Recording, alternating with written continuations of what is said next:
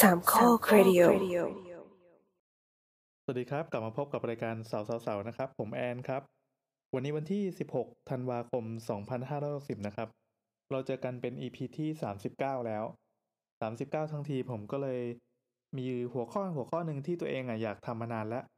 ก็คือการไปสัมภาษณ์รุ่นพี่คนหนึ่ง บอกชื่อเลยละกันก็คือชื่อพี่เชนะครับ เป็นรุ่นพี่ที่ศิลปากรเหมือนกัน เขาจบไป แล้วก็ได้มีโอกาสไปทำงานเป็นสถาปนิกในกรมศิลปากร อ่า พอพูดถึงกรมศิลปากรปั๊บเราก็อาจจะยังนึกภาพไม่ออกเอาจริง ๆ ก็อย่างผมเองก็ยังนึกไม่ค่อยออกด้วยซ้ำว่าข้างในเนี่ย มันมีอะไรเขาจะมีลำโขนหรือเปล่า พี่เข้าไปเนี่ยเป็นเล่นเป็นตัวลิง หรือเป็นตัวยักษ์อะไรเงี้ยแต่จริงๆแล้วไม่ใช่ครับ คือกรมศิลปากรเนี่ยนอกจากจะเป็นงานแนวอนุรักษ์อนุรักษ์แล้วเขายังมีงานสร้างสารรค์งานใหม่ ๆด้วย อย่างงานพระเมรุมาตรที่ผ่านมาเนี่ย เราจะเห็นว่า ดีไซเนอร์ก็คือกรมศิลปากร เราจะเห็นชื่อของกรมศิลปากรปรากฏออกสื่อบ่อยครั้งมาก แล้วผมก็นึกได้ว่า เออ เรามีรุ่นพี่ที่ที่เคารพรักอยู่คนหนึ่งอะนะ ก็ไปทำงานอยู่ที่กรมศิลป์ในกองงานสถาปัตย์ด้วย ก็คือพี่แกเป็นสถาปนิกไทย แล้วก็ทำงานแบบพันไทย ไทยประเพณีเลยแหละ ก็เป็นแนววัดวัดวาวาวังวังอะนะ รวมถึงพวกงานออกแบบใหม่ๆ ที่จะต้องยึดโยงกับงานประเพณีของไทย เราจะเห็นอ่อเห มือนพี่แกขึ้นไปนั่งทำงานบนหิ้งอะที่เราพอพอจะนึกออกว่าโอ้โหมันเป็นของสูงส่งล้ำค่าทั้งนั้นเลย เออ คนที่ทำงานแบบเนี้ยเขาทำอะไรกัน แล้วในกองงานเหล่าเนี้ยมันมีหน้าที่ทำอะไรบ้างกรมศิลปากรมีบทบาทยังไงบ้างกับประเทศไทย ที่เชนะครับ ปฏิวัติทุยอ้นก็จะมาให้คำตอบเรา รวมถึงช่วงท้ายๆนะครับ โดยเฉพาะคำถามท้ายสุดของ EP นี้ผมสปอยเลยแล้วกัน พี่แกเป็นอิสลาม เออความเป็นมุสลิมเนี่ยมันจะเกี่ยวข้องยังไงกับการทำงานไทยประเพณี ซึ่งไทยก็แปลว่าเออไทยโบราณเนี่ยไทยประเพณีเนี่ยก็คืองาน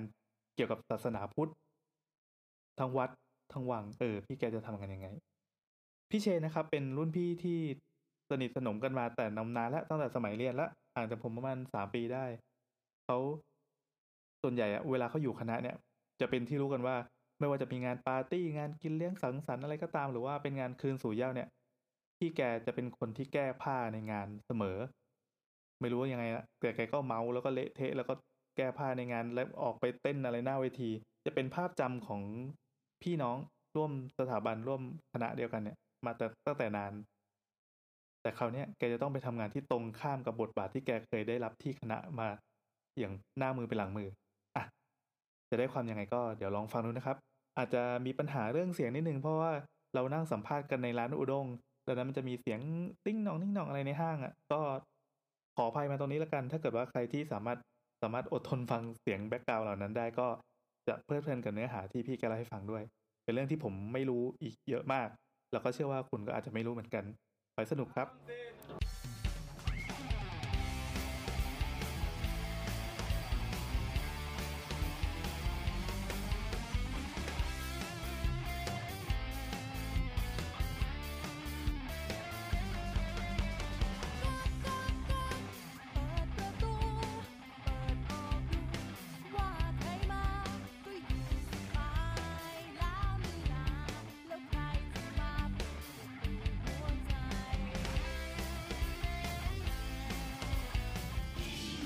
วัสดีครับ ตอนนี้ผมอยู่กับพี่เชนะครับ ปฏิวัติทุยอ้น เป็นสถาปนิกชำนาญการสำนักสถาปัตยกรรมกรมศิลปากร อันี้สวัสดีครับอคือที่อยู่ได้ยเป็นชื่อตำแหน่งในนามบัตรเลยใช่ไหมใช่ครับอะคืออย่างนี้ครับพี่เชผมมามาสัมภาษณ์พี่เพื่อเพื่อให้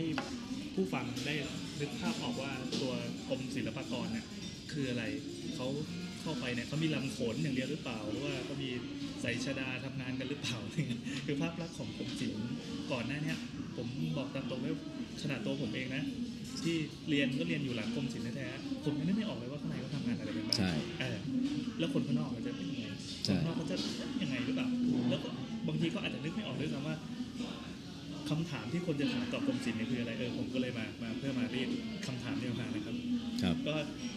EP นี้ครับได้รับความขอบคุณคำถามจากเพื่อนๆที่ที่เรียนมาด้วยกันอะเป็นสถาปัตย์ศิลปากรสตูสี่ห้าแล้วก็มีสตูสี่สี่คนหนึ่ง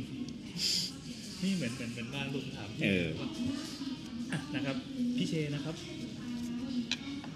พี่ทำงานกรมศิลป์เนี่ยมากี่ปีแล้วครับก็น่าจะ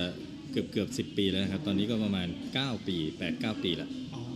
เพิ่งบรรจุจริง ๆ แล้วถ้าถ้าเทียบอายุราชการเนี่ยถือว่าใหม่ แต่ถ้าเทียบอายุ การทำงานเนี่ยก็ถือว่าทำที่เกี่ยวเนื่องกับกรมศิลป์เนี่ยทำมาก่อนที่จะเข้ากรมศิลป์เอ้าเหรอก่อนหน้านี้ทำอะไรอะก่อนหน้านี้ทำเป็นบริษัทเคยอยู่บริษัทรับเหมาที่รับงานของกรมศิลปากรอ๋อคือเวลาเขาเขามีงานแล้วเขาจะซับเรา ไม่ก็เหมือนกรมศิลป์จัดจ้าง ผู้รับจ้างอ๋อผู้รับเหมาป็นสถนราชการอ่าในในทางราชการเนี่ยสมมุติมันมีโครงการดำเนินการโดยกรมศิลปากร โครงการบูรณะโบราณสถาน ที่ไหนที่ไหนเนี่ยเขาก็จ้าง มี bidding ให้บริษัทต่างๆ ที่ที่มีคุณสมบัติครบตามที่กรมศิลป์กำหนดเนี่ยเข้ามา bidding เพื่อหาเจ้าที่อ่าดำเนินการได้ดีที่สุดอืมตอนนั้นพี่ก็อยู่ในบริษัทพวกเนี้ยที่เข้าไปทำงานรับงานของกรมศิลปากรพอทำไปเรื่อยๆก็ทำไปก็คือซื้อตัวเลยหรือเดินเทคโอเวอร์เป็น step เป็น step ของของของคนที่จะโตอ๋อว่าคือพอเราทำตรงจุดนั้นเนี่ยเราก็ขยับ ขยับมาอยู่บริษัทที่เป็นบริษัท consult คือเมื่อก่อนเนี่ยจริงๆเนี่ยกรมศิลป์นี่เป็นหน่วยงานราชการ คือทำหน้าที่ควบคุมดูแล ในลักษณะที่ตามพรบหรือว่าตามกฎหมายกำหนด คือหน่วยงานราชการทุกหน่วยงานนี่ก็จะมีกฎหมายที่ตัวเองถืออยู่เป็นเป็นเป็นเป็นกรอบหน้าที่อย่างกรมศิลปากรเนี่ยก็จะมีกรอบหน้าที่สำคัญ หรือว่ากรอบหน้าที่ตามกฎหมายนี่ก็คือพรบโบราณสถานโบราณวัตถุ ซึ่งตรงนี้เนี่ยจริง ๆ แล้วหลาย ๆ คนอาจจะไม่เข้าใจว่ากรมศิลป์เนี่ยเอ้ยมีมีในส่วนเฉพาะในส่วนของนาฏศิลป์อะไรอย่างเงี้ยหรือว่าในส่วนที่เป็นเอ่องานเกี่ยวกับประณีตศิลป์อย่างพวกแบบแกะสลักปูนปั้นอะไรอย่างนั้นอย่างเดียวอ่าครับแต่ที่จริงแล้วกรอบกฎหมายที่กรมศิลป์ถืออยู่ เพียงแค่ฉบับเดียวนี่ก็คือเรื่องเกี่ยวกับโบราณสถานและโบราณวัตถุอ้าวเป็นตัวตัวสถาปัตย์นะอ่าก็คือตัวสถาปัตย์ก็คือต้องเป็นอาคารที่เป็นโบราณสถานครับทีนี้ ไอ้คำว่าโบราณสถานเนี่ยหลายหลายคนก็ยังเข้าใจคาดเคลื่อนอยู่ ว่าโบราณสถานคือต้องมีอายุร้อยปีขึ้นไป ต้องเป็นอาคารต้องเป็นอสังหาริมทรัพย์หรืออะไรอย่างเงี้ยซึ่งจริงๆนั้นในพรบเนี่ยมันไม่ได้กำหนดเรื่องอายุของตัวของตัวโบราณสถาน แต่ว่ากำหนดในเรื่องของคุณค่าของโบราณสถาน หรือว่าอาคารอสังหาริมทรัพย์ นั้นๆ ว่าจะต้องมีคุณค่า 1 2 3 4 อะไรบ้าง ซึ่งตรงนี้ถ้ามันเข้าเกณฑ์เนี่ยมันก็จะเป็นโดยตัวมันเองนะ มันไม่ใช่กรมศิลป์จะไปบอกว่า อันนี้เป็นอันนี้ไม่เป็นเอ้าเหรอคือใช้ทีเดียวมันมันถูกกำหนดโดยอะไรมันมีคือมันถูกกำหนดด้วยคุณค่าของมัน คือโดยปกติเนี่ยอาคารหลังหนึ่งนี้จะเป็นโบราณสถานได้เนี่ยมันสามารถเป็นด้วยตัวมันเอง คือถ้ามันมีคุณค่าในแง่ของสถาปัตยกรรมอ่าศิลปกรรม มีคุณค่าในแง่ของประวัติศาสตร์ครับมันก็จะเป็นอืมโดยที่กรมศิลป์ยังไม่เข้าไปสำรวจตรวจสอบ หรือยังไม่เข้าไป ดำเนินการอะไรกับมัน มันก็เป็นโดยตัวของมัน ทีนี้กรมศิลป์มีหน้าที่เหมือนแบบไป verify ไปแบบบอกว่าคณะกรรมการมาอ้าวโอเค อันนี้เข้าใช่ใช่ติ๊กรมถูศิลป์ติ๊ถูกใช่กรมศิลป์จะมีหน้าที่ไปประเมินอ่ว่าประมณอ่าสมมุติว่าบ้านเอาสมมุติว่าบ้านแอนเนี่ยครับเอ้ยสงสัยว่าเอ้ยบ้านเราเนี่ยเอ้ยมันมีคุณค่ามันมีประวัติศาสตร์นะมันอยู่มาตั้งร้อยกว่าปีแล้วนะ แล้วก็มันเคยมีประวัติศาสตร์ เคยเป็นที่อยู่ของเจ้านายคนนั้นคนนี้เคยมีเหตุการณ์อย่างนี้ในบ้านอย่างเงี้ย แล้วแอนก็เหมือนกับทางหนังสือมาที่กรมเพื่อให้ไปสำรวจอ๋อว่าอาคารหลังนี้เป็นโบราณสถานหรือเปล่าอ่ากรมก็จะไปสำรวจ โดยก็จะมีไอเหมือนลักษณะการประเมินนั่นแหละ ว่าในแง่ของสถาปัตยกรรม ในแง่ของประวัติศาสตร์ ในแง่ของคุณค่าด้านศิลปกรรมต่าง ๆ ที่ประกอบขึ้นมาเป็นบ้านเนี่ยครับรวมถึงเนื้อหาที่มันเป็นเหตุเกิดของสถาปัตยกรรมนี้เนี่ยมันมีคุณค่าพอที่จะเป็นโบราณสถานหรือเปล่าอืมแล้วหลังจากนั้นก็ค่อยออกมาเป็นอ่า กฎหมายก็คือออกมาเป็นกฤษฎีกาเพื่อแจ้งว่าอาอาคารหลังนี้เนี่ยเป็นโบราณสถานอืมคือมันคือจริงๆแล้วกรมศิลป์เนี่ยทำหน้าที่ตามกฎหมายทำหน้าที่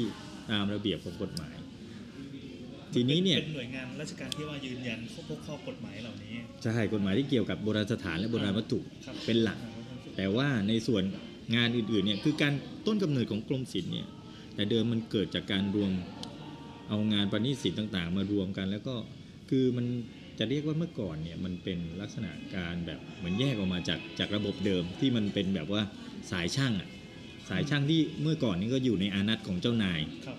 อ่าต่างๆเนี่ยก็แยกออกมาพอมีการเปลี่ยนแปลงการปกครองเขาก็เลยเหมือนกับตั้งออกมา ซึ่งแยกเมื่อก่อนเนี่ยอ่าก็จะมีกรมโยธาที่ดูแลเรื่องงานก่อสร้างอืมแต่ทีนี้ ที่กรมศิลป์ที่มันแยกออกมาเนี่ยเพราะมันมีความพิเศษตรงในเรื่องของการทำงานประณีตศิลป์ที่เป็นงานสถาปัตยกรรมไทย งานที่เป็นแบบดั้งเดิมครับตรงนี้เลยทาง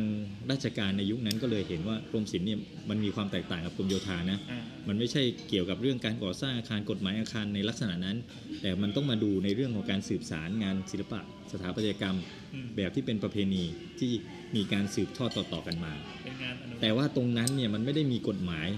มาคลุม มา cover ณตอนนั้นตอนที่ตั้งมา ตอนนี้ก็ยังไม่มีอ้าวเหรอเออตอนนี้กรมศิลป์ถือแค่พรบโบราณสถานโบราณวัตถุอ่าซึ่งมันไม่ได้ครอบคลุมไปในเรื่องของการสืบทอดงานประณีตศิลป์งานอะไรพวกนั้นอืมเอ่อแต่ว่าในการซ่อมโบราณสถานโบราณวัตถุโบราณสถานก็คือวัดวาสวยๆงามๆต่างๆเนี่ยเราก็ต้องใช้งานพวกประณีตศิลป์พวกนี้แหละเข้าไปในการซ่อมแซมอืมอย่างเช่น การฟันช่อฟ้าเบลากาหางหงส์ต่างๆเนี่ยคือถ้าทำไม่เป็นมันก็ไปซ่อมไม่ได้เพ ราะฉะนั้นเนี่ยมันก็คือเป็นเรื่องที่เกี่ยวเนื่องกันระหว่าง ในส่วนของการสืบทอดงานประณีตศิลป์สถาปัตยกรรมไทยกับในส่วนของการอนุรักษ์รักษางานมรดกวัฒนธรรม และก็งานสถาปัตยกรรมที่เป็นโบราณสถานของประเทศ มันอาจจะดูงงๆนิดนึงเออใช่ใช่ก็แสดงว่า ตอนเนี้ยคือกฎหมายเราเราไม่ค่อยมีกฎหมายที่ไปเกี่ยวข้องกับงานอนุรักษ์ยกเว้นกฎหมายนี่จะคือถ้าพอเป็นงานดีไซน์ใหม่ ไม่ว่าจะเป็นงานสถาปัตยกรรมไทย หรือว่างานอ่าสถาปัตยกรรมสมัยใหม่เนี่ยมันก็จะมีกฎหมายอาคารอ่ากฎหมายอาคารซึ่งตรงนั้นเนี่ยก็จบของมัน คือพอเป็นงานสถาปัตยกรรมไทยมันก็ต้องไปอิงกับกฎหมายอาคารอย่างนั้น ทั้งที่จริงแล้วเนี่ยอ๋องานสร้างใหม่เนี่ยมันต้องแยกกันอ่าในในความคิดเห็นของพี่นะครับเพราะว่างานไทยเนี่ยมันจะ เอาลักษณะของฟังก์ชันแบบสมัยใหม่ไปจับซะร้อยเปอร์เซ็นต์เนี่ยมันก็ไม่ได้ต้องเซ็ตแบ็คเซาท์อ่าใช่ใช่จะต้อง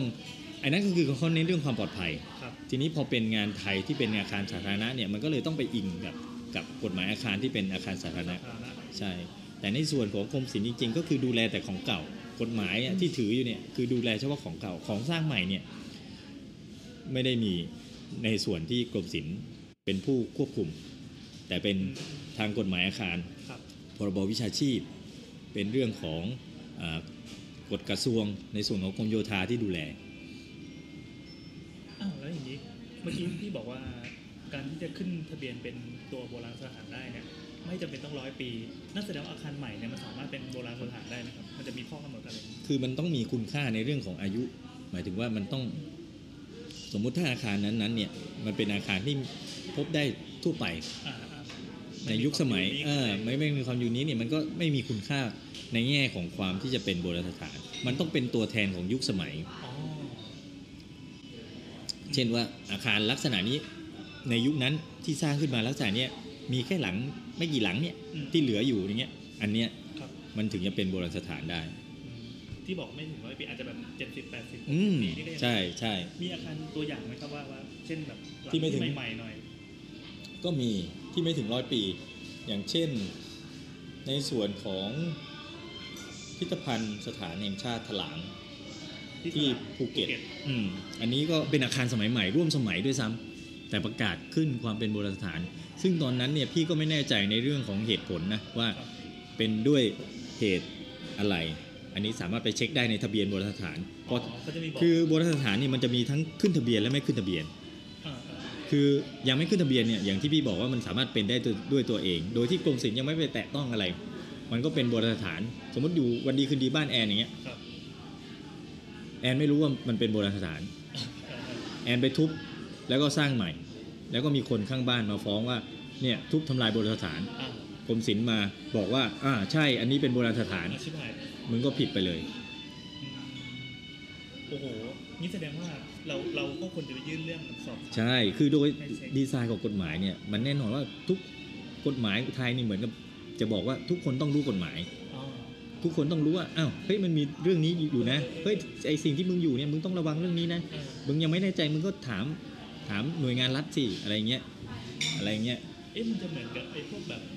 เรามีกระดูกไดโนเสาร์อยู่ในสวนหลังบ้านอะไรอย่างเงี้ยอะไรอย่างนั้นเหมือนไปขุดเจอเหมือนในเงี้ยอยู่ดีๆบ้านเราต่อเติมจะขยาย ขุดลงไปเจอซากโบราณสถานอาชิบหายเออ แจ้งต้องแจ้งใช่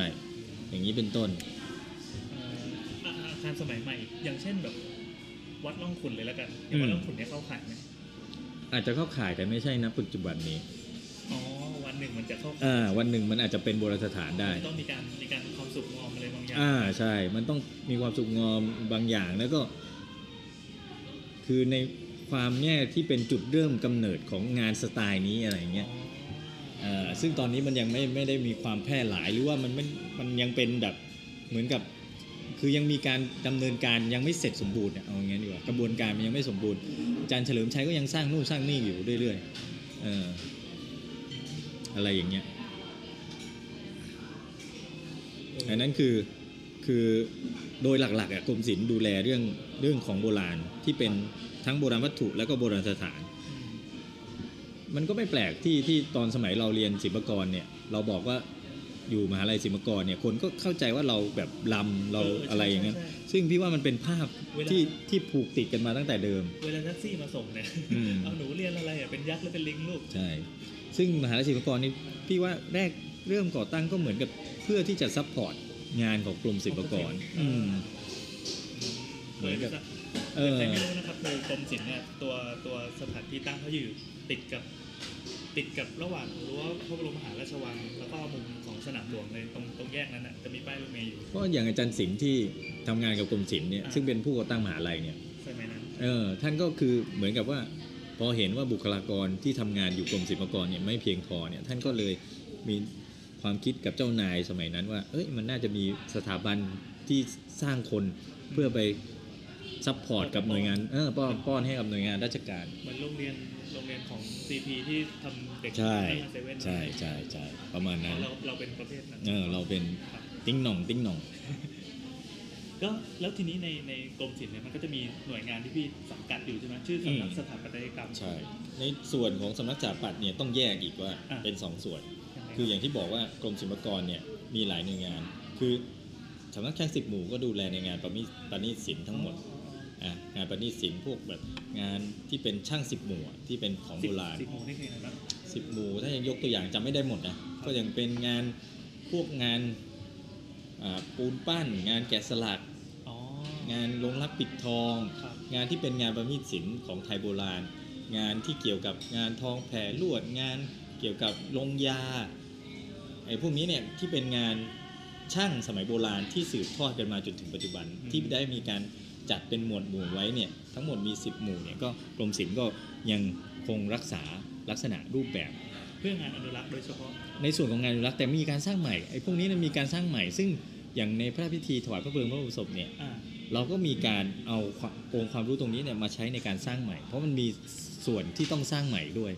นอกจากส่วนที่ต้องรักษาของเดิมซ่อมของเดิมแล้วเนี่ยครับยังมีส่วนที่ต้องสร้างใหม่ อย่างราชรถราชยานที่ใช้ประกอบในพระพิธีเนี่ยก็มีการสร้างใหม่ สร้างใหม่คือดีไซน์ใหม่เลยใช่แต่แต่ดีไซน์อยู่ในกรอบของประเพณีใช่ใช่ใช่อันนี้คือใช่คือเป็นส่วนของงานช่างสิบโมงใช่ แล้วซึ่งสร้างใหม่เนี่ยมันก็มีสร้างอยู่เรื่อยๆอย่างบุษบกที่ใช้ประดิษฐานพระพุทธรูปครับเอ่อพระบรมอัฐิอะไรเงี้ยซึ่งรูปแบบเทคนิควิธีเป็นแบบโบราณ คือใช้ลงลักปิดทอง ใช้การประดับกระจกแบบโบราณ ใช้การลงยาสีแบบโบราณอะไรต่างๆเนี่ยแต่มีการสร้างใหม่เพื่อกับพระพุทธรูปองค์ใหม่อะไรเงี้ยมันก็จะมีการทำอยู่เรื่อยอืมๆอืมหรือมางานแกะสลักงานปูปั้นเนี่ยวัดสมัยใหม่เนี่ยที่สร้างใหม่ แต่ว่าต้องการลักษณะแบบโบราณเนี่ยก็ยังมีการดำเนินการลักษณะนี้ แล้วในส่วนของสำนักวรรณกรรมสำนักจดหมายเหตุสำนักนาฏเอ่อสำนักสังคีต ที่ดูแลเรื่องอารำรำอะไรต่างๆเนี่ยก็คืองานที่เกี่ยวเนื่องกับศิลปวัฒนธรรมเกือบทั้งหมดเนี่ยอืมจะกรมศิลป์จะดูแลในแง่ของการที่จะรักษาและก็สืบทอดต่อต่อไปให้กับเยาวชนรุ่นหลัง หมายถึงว่าในส่วนของราชการครับที่จะต้องต่อไปเช่นว่าอะคนนี้จะเกษียณแล้วนะคนนี้มีความรู้เรื่องนี้นะอะทำไงถึงจะสืบทอดส่งต่อให้รุ่นน้องที่จะมาทำงานตรงนี้แทนเออขาดคนไหมพี่ ขาดสิ อย่างที่บอกว่าในส่วนของสำนักสถาปัตย์เนี่ยมีสองส่วน ครับครับก็คือในส่วนของเออกองสถาปัตยกรรมกับอีกส่วนหนึ่งก็คือในส่วนของเขาเรียกกลุ่มดิกลุ่มสถาปัตยกรรมกับอีกส่วนคือกลุ่มอนุรักษ์โบราณสถาน พี่นี่อยู่ในกลุ่มอนุรักษ์โบราณสถานเอ้าเหรอใช่กลุ่มนต่างกันยังไงครับกลุ่มสถาปัตยกรรมเนี่ยหน้าที่หลักๆเนี่ยก็ก็จะคล้ายๆกับกับกรมโยธาก็คือรับออกแบบ อาคารทั่วไป อาคารของเป็นสายสร้างใหม่ว่างั้นใช่เป็นฝ่ายสร้างใหม่ ถ้าพูดง่ายๆเป็นฝ่ายสร้างใหม่ก็คืออาคารที่เป็นอาคารของราชการ อย่างเช่นหน่วยงานของราชการเนี่ยจะสร้างอาคารออฟฟิศอะไรอย่างเงี้ยก็ให้อ่าถ้าไม่ไปสำนักเอ่อไม่ไปกรมโยธาก็มาที่กรมนะแต่ว่าส่วนใหญ่แล้วแต่สไตล์ของงานบ้างส่วนใหญ่ที่จะมาที่กรมเนี่ยจะเป็นสไตล์ไทยสไตล์อะไรเช่นเช่นตัวอย่างอาคารหนะครับๆเช่นอาคารพิพิธภัณฑ์อาคารสารกลางอันนี้ได้ไหม สารกลางไม่สารกลางกรมโยกรมโยกรมโยจะเป็นต้นต้นแบบอยู่ครับอาคารของกรมนี้ก็จะเป็นอาคารเหมือนกับถ้าพูดง่ายๆก็คือพิพิธภัณฑ์ซะส่วนใหญ่ พิพิธภัณฑ์ตามที่ต่างๆ ที่จะแสดงออกความเป็นท้องถิ่น ความเป็นสถาปัตยกรรมท้องถิ่นอะไรเงี้ยครับเอ่อถ้าพิพิธภัณฑ์ตามหัวเมือง ส่วนใหญ่ก็จะเป็นกลมขอจักชื่อให้เผื่อคนไปเซิร์ช Google ดูได้ไหมก็ไปหาได้อย่างพิพิธภัณฑ์อ่า ที่คลองหกอะคลองห้าดิที่ปทุมธานีอะพิพิธภัณฑ์เฉลิมพระเกียรติอะอ๋อไอ้นั่นงานนี้คืองานกรมอ่าใช่แล้วก็อ่าพิพิธภัณฑ์ของอาศิลปินแห่งชาติอะหออัครศิลปินอะไรที่คลองห้าเหมือนกันอืมแล้วก็ถ้าข้างนอกก็เป็นพิพิธภัณฑ์สถานแห่งชาติอ่าพวกพิพิธภัณฑ์สถานแห่งชาติตามหัวเมืองประอย่างจำจังหวัดอะไรอย่างเงี้ยอ่าที่ขอนแก่นครับขอนแก่นมีบ่อย ที่เอ่อไหนบ้างอะบ้านเชียงอะไรอย่างเงี้ยอืมบ้านเชียง แล้วก็เป็นที่สุโขทัยอาคารอยู่ศูนย์ปฏิบัติการหรือว่าพิพิธภัณฑ์ที่สุโขทัยอย่างที่อุทยานนี่ก็กำลังรีรีโนเวทอยู่พิพิธภัณฑ์ แล้วก็มีการสร้างใหม่ด้วยของพิพิธภัณฑ์สถานแห่งชาติที่อยุธยาเนี่ย อะไรเหล่านี้แหละส่วนใหญ่ก็จะเป็นงานลักษณะนี้เป็นงานสร้างใหม่ลักษณะนี้ แต่ก็มีหน่วยงานอื่นๆนะที่ที่มาขอให้กรมดำเนินการอย่างเช่นแบบ ในส่วนของกระทรวงอื่นที่เขาไม่มีสถาปนิกวิศวกรมอยู่อย่างเงี้ยเช่นกระทรวงสาธารณสุขกระทรวงอะไรเงี้ยก็เหมือนขอใช้งานคนที่เป็นราชการด้วยกันอืมหรือไม่จะเป็นอ่าในหน่วยงานของวิทยาลัยนาฏศิลป์อย่างเงี้ยก็มาใช้กรมในการดีไซน์อย่างโรงละครอะไรเงี้ยโรงละครที่สุพรรณ อันนั้นก็กรมศิลป์ออกแบบ อันนี้คือเป็นเป็นอาคารสมัยใหม่เลยใช่อาคารสมัยใหม่เลยโรงละครที่โคราชก็กรมศิลป์ออกแบบ ก็นั่นแสดงว่าเราก็ไม่ได้ทำพวกแนววัดวังอย่างเดียว ไม่ไม่ก็แยก part กันครับส่วนใหญ่ก็จะมีงานร่วมสมัยเขาเรียกว่างานร่วมสมัยที่เป็นแบบไทยแบบกลิ่นอายแบบ modern แล้วอ่า อ่าก็จะอยู่อย่างโรงละคร วิทยาลัยนาฏศิลป์ตามที่ต่างๆเนี่ยก็จะเป็นงานของกรมส่วนใหญ่ โอ้เอองานกว้างเหมือนกันนะเนี่ยอะแล้วเมื่อกี้เป็นภาคภาคออกแบบ ภาคออกแบบนะเอ่อทีนี้ในส่วนภาคที่พี่อยู่เนี่ยกลุ่มอนุรักษ์เอ่อ กลุ่มวิชาการอนุรักษ์โบราณสถานเนี่ยก็จะเป็นในส่วนของการซ่อมซ่อมก็คือซ่อมโบราณสถานที่เราไปขึ้นทะเบียนไว้ทั้งหมดโบราณสถานทั่วประเทศเนี่ยประมาณถ้าตีทั้งขึ้นทะเบียนและไม่ขึ้นทะเบียนน่าจะเกือบเกือบเจ็ดพันตอนนี้นะเท่าที่ตำรวจพบเจ็ดพันกระจายตัวอยู่ทั่วประเทศ แล้วที่ขึ้นทะเบียนแล้วเนี่ยสักประมาณสักสองพันเอาตีเป็นเลขกลมๆไม่รู้ถึงหรือเปล่าที่ต้องดูแลนะ ทีนี้เนี่ยการซ่อมบำรุงเนี่ยมันก็ต้องมีทุกปี เพราะว่าด้วยความที่มันแบบกระจายตัวอยู่เยอะ แล้วก็พอไปสักพักมันก็ต้องเสื่อมสภาพตามกาลเวลา คือเราไม่ต้องนับวัดโบราณ ตั้งแต่วัดในกรุงเทพเนี่ยเอาตั้งแต่รอหนึ่งอืมจนมาถึงรัตนโกสินทร์นี่เองอ่าจนจนมาถึงรัชกาลที่ห้าเนี่ยแค่ในกรุงเทพเนี่ยก็เยอะอืมเยอะมากอยู่แล้วนะวัดที่เป็นโบราณสถานเนี่ยรอหนึ่งถึงรอห้านี่มันเป็นอยู่แล้ว มันเป็นอยู่แล้วโดยประวัติศาสตร์โดยอายุเออโดยโดยอะไรมันเป็นอยู่แล้ว ทีนี้พอไปเป็นแบบอย่างสมัยอยุธยาเอง หรือว่าสมัยสุโขทัยเองเนี่ยมันก็ยิ่งเยอะเข้าไปอีกอืมแล้วในระดับท้องถิ่นอีกที่มันเป็นตัวแทนของแต่ละท้องถิ่นอีก มันก็จะเยอะมาก เพราะฉะนั้นเนี่ยแค่ซ่อมแต่ละปีเนี่ยก็ก็เป็นร้อยโครงการนี่คนร้อยกี่คนเนี่ยก็กลุ่มกูนี่ประมาณสักสิบสิบกว่าคน แต่เดี๋ยวดิมันคือระบบเนี่ยมันมันจะไม่ใช่ว่าเราจะไปคลุกไม่ใช่ทุกเอออ่าเราจะไปทุกทุกอันอ่าแล้วคือระบบเนี่ยมันจะเป็นลักษณะว่าคน ที่จะดำเนินการบูรณะโบราณสถานแค่ต้องขออนุญาตอธิบดีกรมศิลปากรอ๋อโอเคหน่วยงานอื่นก็ได้ที่เป็นผู้ถือครองโบราณสถานอย่างเช่น ตึกของกระทรวงมหาดไทยอย่างเงี้ยที่เป็นโบราณสถาน กระทรวงมหาดไทยจะซ่อมเขาก็ทำแบบมาเขาก็จะซ่อมยังไงอะไรยังไงบ้าง แล้วก็ส่งแบบมาให้กรมศิลปากร พวกพี่ที่เป็นสถาปนิกก็จะทำหน้าที่ตรวจว่า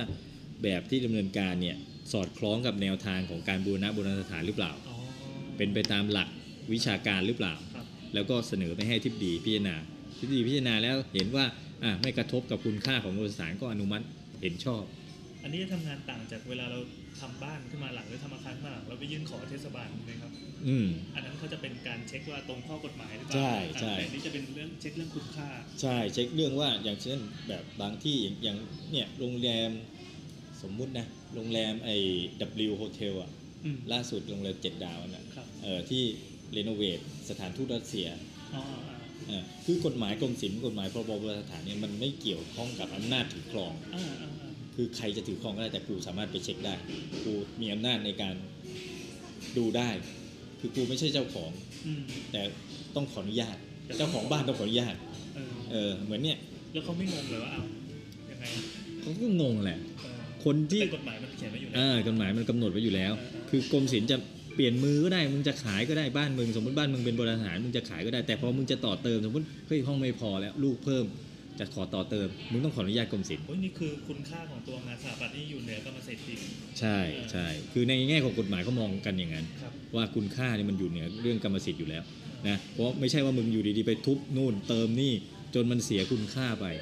เออมันก็มีที่สุดท้ายแล้วความเป็นโบราณสถานมันเสื่อมค่าจนแบบยกเลิก ความเป็นโบราณสถานไปก็มี บางวัดเนี่ยที่แบบวัดไปดำเนินการโดยพระการโดยที่ไม่ได้ขออนุญาตเนี่ยเราไปเจเจออีกทีเนี่ยสภาพมันไม่เหลือความเป็นโบราณสถานแล้วเนี่ยเราก็ยกเลิกความเป็นโบราณสถานก็มีเออเออเพราะฉะนั้นเนี่ยจริง ๆ แล้วตัวโบราณสถานคุณค่ามันอยู่ที่ที่ที่ในตอนที่เราไปให้คุณค่ากับมันว่าเดี๋ยวสมมติหลังนี้เนี่ยคุณค่ามันอยู่ที่รูปแบบสถาปัตยกรรมครับอยู่ที่งานประดับตกแต่งอยู่ที่อะไร เพราะฉะนั้นเวลาที่จะอนุรักษ์หรือว่าบูรณะเนี่ย มันก็ต้องอนุรักษ์คุณค่าตัวนี้ที่เราให้กับมันไว้ เช่นบางบางหลังเนี่ยคุณค่ามันไม่ได้อยู่ที่รูปแบบ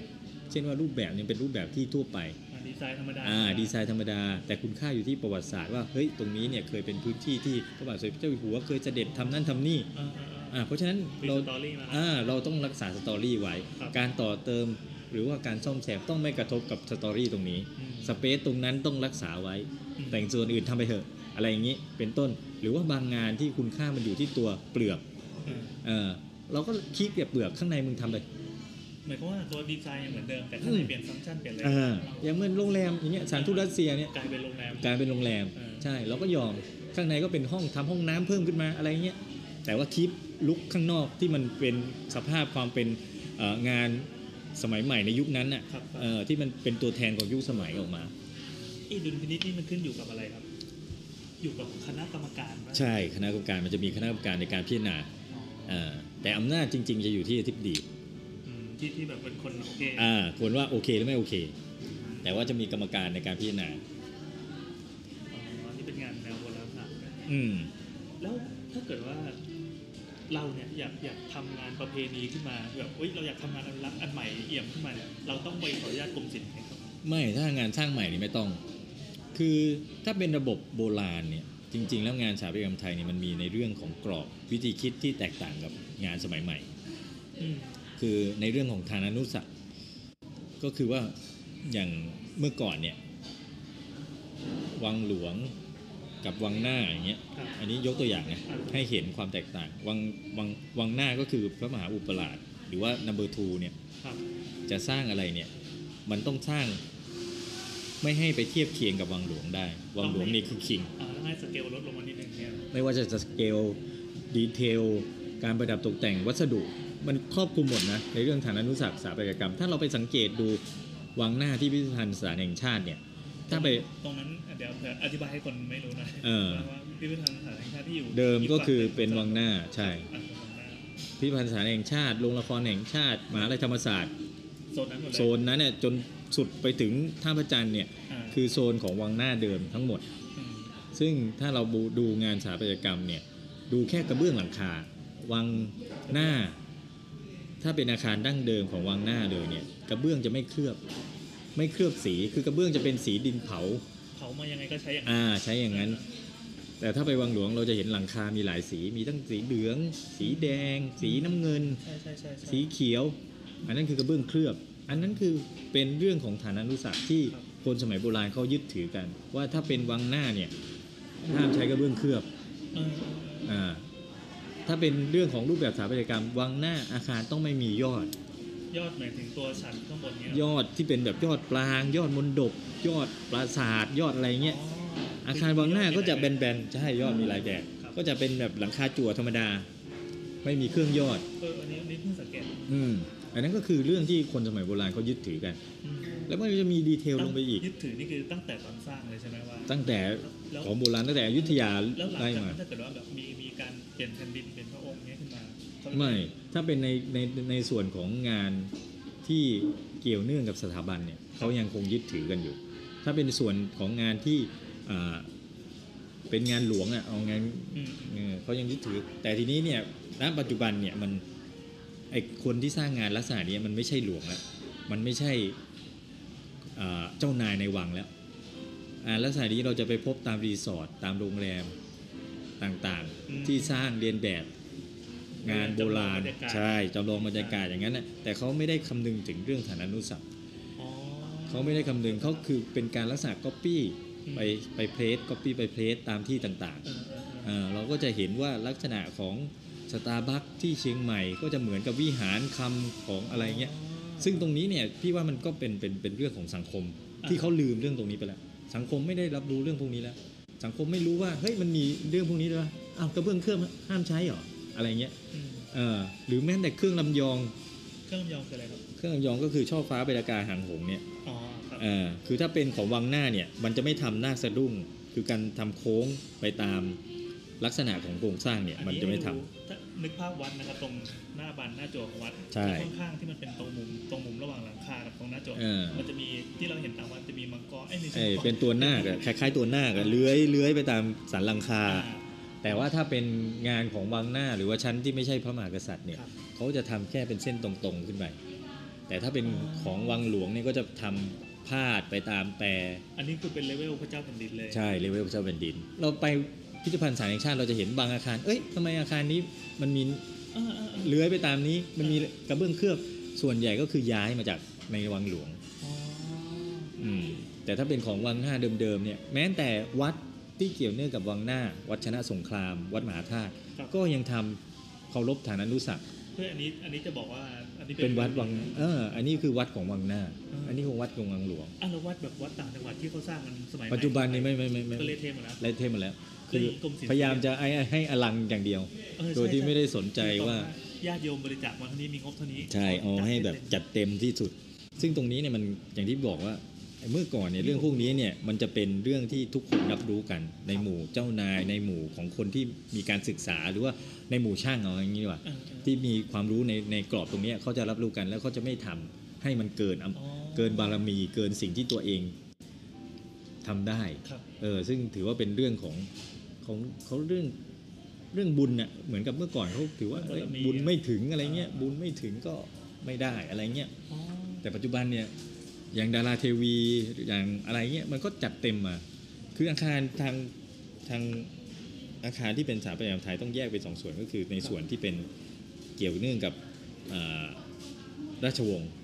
อ่าพวกพระปราสาทพระราชวังต่างๆ กับเกี่ยวเนื่องกับศาสนา ซึ่งจริง ๆ แล้วทั้งสองส่วนนี้ในเรื่องฐานานุสักดิ์เนี่ยมันก็เทียบเคียงกันได้ เนื่องจากว่าพระพระพุทธเจ้าก็เปรียบเหมือนพระมหากษัตริย์อ่าเออครับพระมหากษัตริย์ในความเชื่อก็คือหน่อพุทธทางกูล ก็คือหน่อเนื้อของพุทธเจ้า ที่จะกลายเป็นพุทธเจ้าในอนาคต เดี๋ยวจะเป็นพระโพธิสัตว์ อันนี้ก็คือความเชื่อ เพราะฉะนั้นเนี่ยรูปแบบอาคารทางศาสนากับรูปแบบอาคารทางสถาบันเนี่ยมันจะถึง เกี่ยวเนื่องกันก็คือคือกันเลยเออคือคือกันเลยวัดต่อวัดก็มีช่อฟ้ามีหางหงส์มียอดมีอะไรเงี้ยครับเออแต่ชาวบ้านเนี่ยกลับมองว่าเอ้ยอันนี้อาคารศาสนาไม่ได้เกี่ยวกับเรื่องเอ่อเรื่องฐานานุสักดิ์เรื่องกับฐานันดรเลยหรอกแล้วเราก็ก๊อปจากของวัดมาไม่เกี่ยว แต่ที่จริงของวัดก็คือของของพระมหากษัตริย์นั่นแหละอืม เรื่องนี้มีวัดมีวัดหรือมีอะไรที่เขาจะสร้างแล้วเขามาคุยกับกรมศิลป์แล้วเขาเขาเขาอะไรเรื่องนี้ไหมครับคือกรมศิลป์เนี่ยเคยมีลักษณะแบบมาตรฐานอ๋อเหรอแบบมาตรฐานมีเทมเพลตสมัยตั้งแต่สมัยตั้งแต่พระพรหมวิจิตรอะผู้ก่อตั้งคณะสถาปัตย์ศิลปากรพอะระภูมิวิจิตรนี่คือยุคไหนครับ ยุคก็น่าจะต่อเนื่องกับยุคอาจารย์ศิลป์นี่แหละอ่าอาจารย์ยุคเศรษฐศิอาลป์จารย์ศิลป์ก็สักเจ็ดเจ็ดสิบอ่าปีประมาณนั้นที่ปแล้วระมาณประมาณนั้นหกเจ็ดสิบปีเนี่ยครับก็จะมี ฟอร์แมตเช่นว่าโบสถ์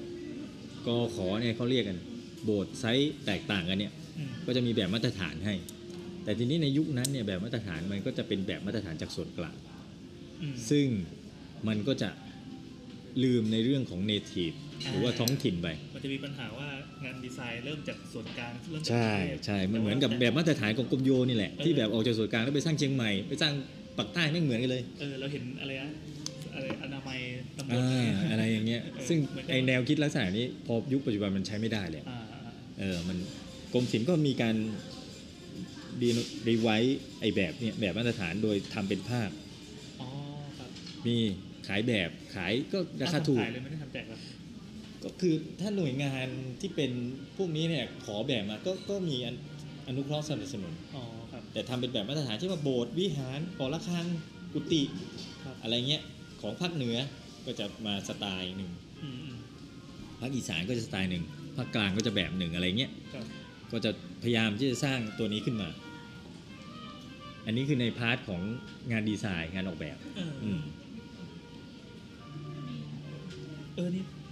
เดี๋ยวผมผมผมจะติดใจเลยเมื่อกี้ผมนึกคำถามไม่ออกที่ว่าเป็นแบบช่อฟ้าใบระกา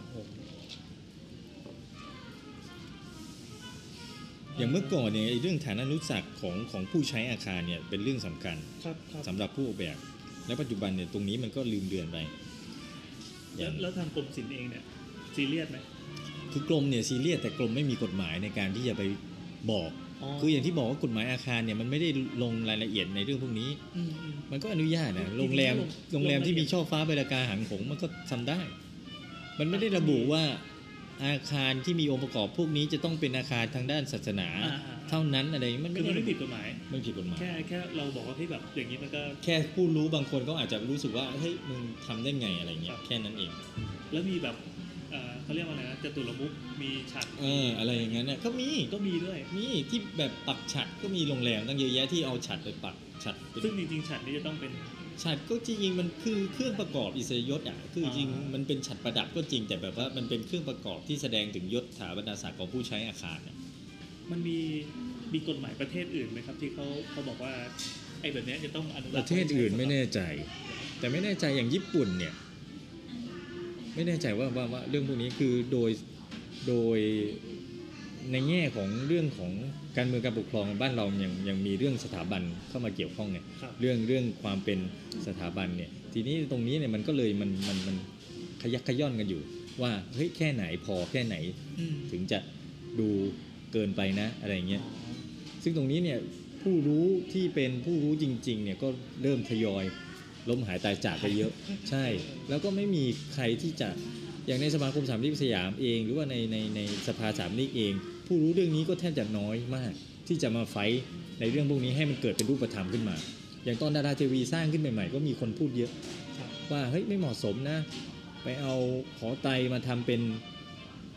อะไรอะรีสอร์ทอืมอะไรอย่างเงี้ยเอารูปแบบที่เป็น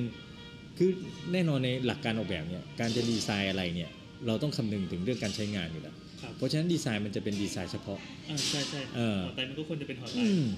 มันก็จะเป็นดีไซน์เฉพาะที่ คนดีไซน์สมัยโบราณเขาก็นึกถึงว่ามันจะเป็นที่อยู่สำหรับคัมภีร์ที่มีความศักดิ์สิทธิ์สำคัญอ่ามันจะเป็นที่อยู่ของพระพุทธรูปสำคัญอะไรต่างๆ เหล่านี้เนี่ย ซึ่งตรงนี้เนี่ยพอจะมาปรับใช้ที่เป็นอาคารในอีกลักษณะการใช้งานหนึ่งเนี่ยมันก็ต้องต้องมีการแปลงอะพี่ว่านะอืมแปลงหรือว่าทอนหรืออะไรสักอย่างหนึ่งไม่ใช่อยู่ดีๆไปก๊อปดุนๆมา แล้วก็มาวางบอกว่าเนี่ยเป็นเป็นรีสอร์ทอะไรอย่างเงี้ยอืม แล้วถ้าเกิดว่า อันนี้เป็นอีกคำถามเลยนะครับว่าอาคาร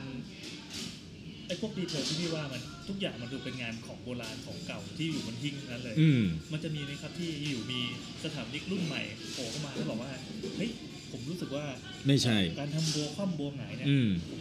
ขอทำสไตล์อย่างนี้อืมมันต้องแยกไงอ่าๆระหว่างงานที่เป็นระเบียบประเพณีกับงานที่เป็นดีไซน์ครับคืองานช่างเนี่ยมันต้องแยก สมมุติว่าถ้าเป็นอย่างงานอนุรักษ์โบราณสถานเนี่ยแน่นอนเราต้องคีปออเดอร์keep ลักษณะที่เป็นเนื้อหาและคุณค่าของตัวโบราณสถานครับคือรักษามันไว้ รักษาความเป็นคุณค่าดั้งเดิมไว้ เช่นว่าบัวฐานลักษณะนี้เนี่ยมันมีเฉพาะในยุคของรัชกาลที่ 3 สมมุตินะอ่าอ่าอ่าเพราะฉะนั้นเนี่ยตรงนี้มันเป็นตัวแสดง character ของอาคาร พอเห็นแล้วก็มันสามารถ track ไปได้อ่าใช่สมมุติแน่นอนทีนี้พอเราจะดีไซน์อาคาร สมัยรัชกาลที่ 3 เพื่อให้สื่อถึงสมัยรัชกาลที่ 3 เราก็ทำแบบหน้าบานเป็นปูน ไม่มีไขลาหน้าจั่วไม่มีจุดส่วนยื่นนี่คือหน้าแค่บันหยิบสไตล์นั้นมาอ่าหยิบสไตล์นั้นมาแต่พอเป็นงานดีไซน์เนี่ยเราก็สามารถเอาองค์ประกอบ เข้ามามิกหรือว่าแปลงองค์ประกอบมันได้เอออันนั้นคืองานดีไซน์กับงานซ่อมบูรณะโบราณสถานต้องแยกกัน ทีนี้พอในงานดีไซน์อย่างวัดล่องขุนเนี่ยถามว่าใคร จะไปบอกไหมว่าเอ้ยอาจารย์เฉลิมชัยผิดออเดอร์ผิดระเบียบ มันวิบัติหรือเปล่า เออ มันก็ไม่ใช่ เพราะนั่นคืองานสไตล์ของอาจารย์อันนี้ก็เป็นดีไซน์เอออันนั้นคืองานสไตล์ของอาจารย์ของอ่าของแกแกไม่ได้ทำตามแบบโบราณราชประเพณีช่อฟ้าก็เป็นรูปแบบที่แกดีไซน์ขึ้นมาเองวิจิตรอลังการมากอืมคนจีนมาดูกันก็ใช่ขี่คอคือจะพูดเนี่ยพี่ว่าถ้างานเป็นงานดีไซน์เราก็ดูได้ในเรื่องความงามครับเออแต่ในเรื่องออเดอร์เนี่ยพี่ว่ามันก็เป็นอีกเรื่องหนึ่ง คือถ้าเราทำสมมุติถ้าเกิดว่าเราไปทำในอ่าพื้นที่ที่มันเป็นระเบียบแบบแผนชัดเจนเนี่ยอย่างอย่างสมมุติเราจะสร้างอาคารในอ่าพระราชวังอย่างเงี้ยในวัดพระแก้วอย่างเงี้ยอ่าในวังหลวงอย่างเงี้ยต้ทำตามอ่าอันนี้แหละมันก็จะเป็นตัวกำหนดให้เราว่าเอ้ยเราต้องยึดคีปออเดอร์ที่เขาดำเนินเรื่องมาทั้งหมด แต่ว่าถ้าไปเป็นงานดีไซน์ข้างนอกเนี่ยไม่จำเป็นหรอกอ้าวนั่นแสดงว่าเมื่อกี้พี่บอกว่าถ้ารอสามจะเป็นสไตล์นี้ แสดงว่าอยุธยาก็เป็นอีกสไตล์หนึ่งใช่อ่าใช่แล้วนาฏศิลป์ตอนต้นเป็นไงใช่ใช่แล้วถ้าพอสอเนี่ยมันจะมีสไตล์ของตัวเองไหมหรือมัว่านต้ก็องรมีอไงให้การเวมันลาก็มีเป็นเครื่องพิสูจมันน์ก็มีงานดีไซน์อย่างเช่น วัดพระรามเก้าอย่างเงี้ยที่เขาบอกว่าวัดพระรามเก้านะครับเออโบสถ์วัดพระรามเก้าที่บอกว่าเอ้ยเนี่ยเป็นโบสถ์ที่แสดงตัวตัวตัวตนหรือว่าตัวแทนของความเป็นอ่า โบสถ์สมัยรัชกาลที่ห้าเอ้ยรัชกาลที่เก้าอืมอย่างเงี้ยความเรียบง่ายการใช้องค์ประกอบแต่น้อยนะความประหยัดความพอเพียง อย่างนี้ที่มีคนพูดถึงอย่างเงี้ยซึ่งตรงนี้เนี่ยพี่ว่ามันก็เป็นงานดีไซน์ ซึ่งเราสามารถวิพากษ์วิจารณ์ได้อ่าอ่าเออเราบอกว่าเอ้ยมันก็ไม่เห็นจะสวยเลยอะไรเงี้ยมันเรีก็ยบไปดูเออเรียบไปไม่เห็นอลังการเหมือนวัดอื่น ๆ เลย ซึ่งอันนี้ก็แล้วแต่มุมมองไงครับแต่ว่ามันต้องมาวิพากษ์วิจารณ์กันในแง่ของของ ของเนื้อหาอะว่าทำไมก็เหมือนวิจารณ์งานศิลปะอะพี่ว่าอ่างงานใช่สถาปัตยกรรมมันต้องวิจารณ์ได้ไงว่าเฮ้ยอย่างเงี้ยใช่หรือเปล่า มันเหมือนประวัติศาสตร์ศิลป์นะพี่ที่มันเราต้องมองย้อนกลับไปว่าอ๋อในยุคสมัยนี้มันมีเหตุผลอย่างนี้มันถึงใช่ใช่ใช่คืองานดีไซน์มันต้องมีโจทย์มีมีที่มาที่ไปไงเออมันจะไม่เหมือนงานก๊อปปี้อย่างที่พูดถึงว่าวัดเออดาราเทวีเนี่ยมันใช่ใช่ใช่มันเป็นงานก๊อปปี้มันไม่ใช่งานดีไซน์ คือถ้ามึงไปก๊อปปี้โบสถ์วิหารมาแล้วบอกว่าเนี่ย โรงแรม เออเออ มึงเอาอะไรมาบอก เออ มัก็นก็คือ ลงเหมือนเราไปเอาหอเอ็นปีซ่าเขาตั้งเออ แล้วบอกว่าเนี่ยคือหอคอย เออเอออะไรอย่างเงี้ย ซึ่งมันไม่ใช่ไง แต่ถ้าเป็นงานดีไซน์ วัดลองขุนเอง หรือว่าวัดของอาจารย์วิโรจน์ศรีสุโล สาราลอยอย่างเงี้ย มันก็คืองานออกแบบ เดี๋ยวคอยที่นะครับ วัดสาราลอยอยู่ที่ไหนเผื่อมีคนไปบอกอยู่ที่ไหนวะโคราชปะอะไรแบบนั้นปะโคราชรู้สึกจะโคราชเป็นโคราชได้รางวัลของสมาคมด้วยเราไปค้นชื่อวัดสาราลอยนะครับ อืม อันเนี้ยผมว่าดีไซน์มันกระแทกใจมากใช่ คือพี่ว่ามันคือไอของอย่างนี้เนี่ยตัวสถาปนิกอาจจะไม่ใช่ผู้ผู้จะมาบอกด้วยซ้ำว่าเฮ้ยนี่คือลักษณะงานสถาปัตยกรรมไทยของยุคสมัย อยู่ๆแบบประกาศใช่ ว่ากูเป็นเจ้าของยุคสมัยมันต้องให้ไได้คนนี่แหละ ที่เห็นแล้วก็ประทับใจ appreciate กับมัน แล้วก็เออว่า อันนี้คือ น่าสนใจ แล้วก็ไปทำต่อต่อต่ออืมเกิดเป็นยุคสมัยอย่างวัดพระรามเก้าเนี่ยเขาก็พยายามจะบอกว่าเนี่ยเป็นรูปแบบที่ในหลวงทรงพระราชทานให้ แล้วก็อยากจะให้ไปทำต่อต่อต่อต่อกัน เหมือนมันมีการแท็กกลับไปอืมว่าว่าอ๋อที่มา หรือแม้แต่วัดล่องขุนเนี่ยอ่าเกิดวัดไหนเห็นประทับใจอยากจะไปทำต่อต่อต่อมันก็จะเกิดเป็นลักษณะของสไตล์ที่ร่วมกันร่วมสมัยกัน คุณคุณว่าที่จีนก็จะมีใช่นี่ก๊อปปี้ไปเลย แต่ปัจจุบันเนี่ยความเป็นร่วมสมัยนี่พี่ว่ามันมันมันมันอาจจะทำเกี่ยวกับความคนละแบบแบบยุคโบราณนะทำไมครับ ยุคโบราณพี่ว่าการเข้าถึงการเผยแพร่พวกนี้มันจะไปช้าค่อยๆซึมๆค่อยๆซึมอ่าใช่ซึมค่อยๆซึมแล้วคนก็จะแบบ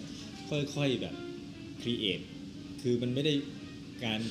ก๊อปปี้เนี่ยไม่ใช่ร้อยเปอร์เซ็นต์แบบสพอมัมัยนนี้เก็บพอมันใช้เวลาปั๊บมันก็ค่อยๆเก็บอ่าละเอียดใช่ เหมือนแบบเราเอา งานสถาปัตยกรรมมาจากอินเดียเงี้ยครับ แต่พอมาถึงเราเนี่ยมันกลายเป็นอีกรูปแบบหนึ่งอืมหรือไม่ว่าแบบพระปรางทรงปรางอาคารทรงปรางที่เรารับมาจากเขมรเนี่ยพอมาถึงอยุธยามันก็เฮ้ยกลายเป็นของเราเองเอออะไรเงี้ยแต่ปัจจุบันนี่มันเหมือนกับว่ามันง่ายไง มันง่ายไง มันง่ายมันง่ายในการที่จะเฮ้ยมึงไปเอาหอเอ็นพิซซ่ามาสร้างที่เขาใหญ่ดิแบบอะไรก็มีเงี้ย อยู่แล้วเอออะไรก็มีแล้ว มันเอามาเฮ้ยไม่เหมือนตรงนี้ไม่เอ็นไม่พอเฮ้ยตรงนี้บัวมันต้องเป็นอย่างนี้ มันก็เลยกลายเป็นก๊อปปี้ซะมากกว่า อ๋อแสดงว่าไอการที่เราไปไปดีไซน์อะไรขึ้นมาใหม่เองเนี่ยเอ่อในเอาในในมุมมองของพี่ก็ได้ไม่ต้องกรมศิลป์ก็ได้อืม ของพี่เนี่ยอย่างเงี้ยไม่มีบัตรไม่หรอกพี่ว่ามันคืออยู่ที่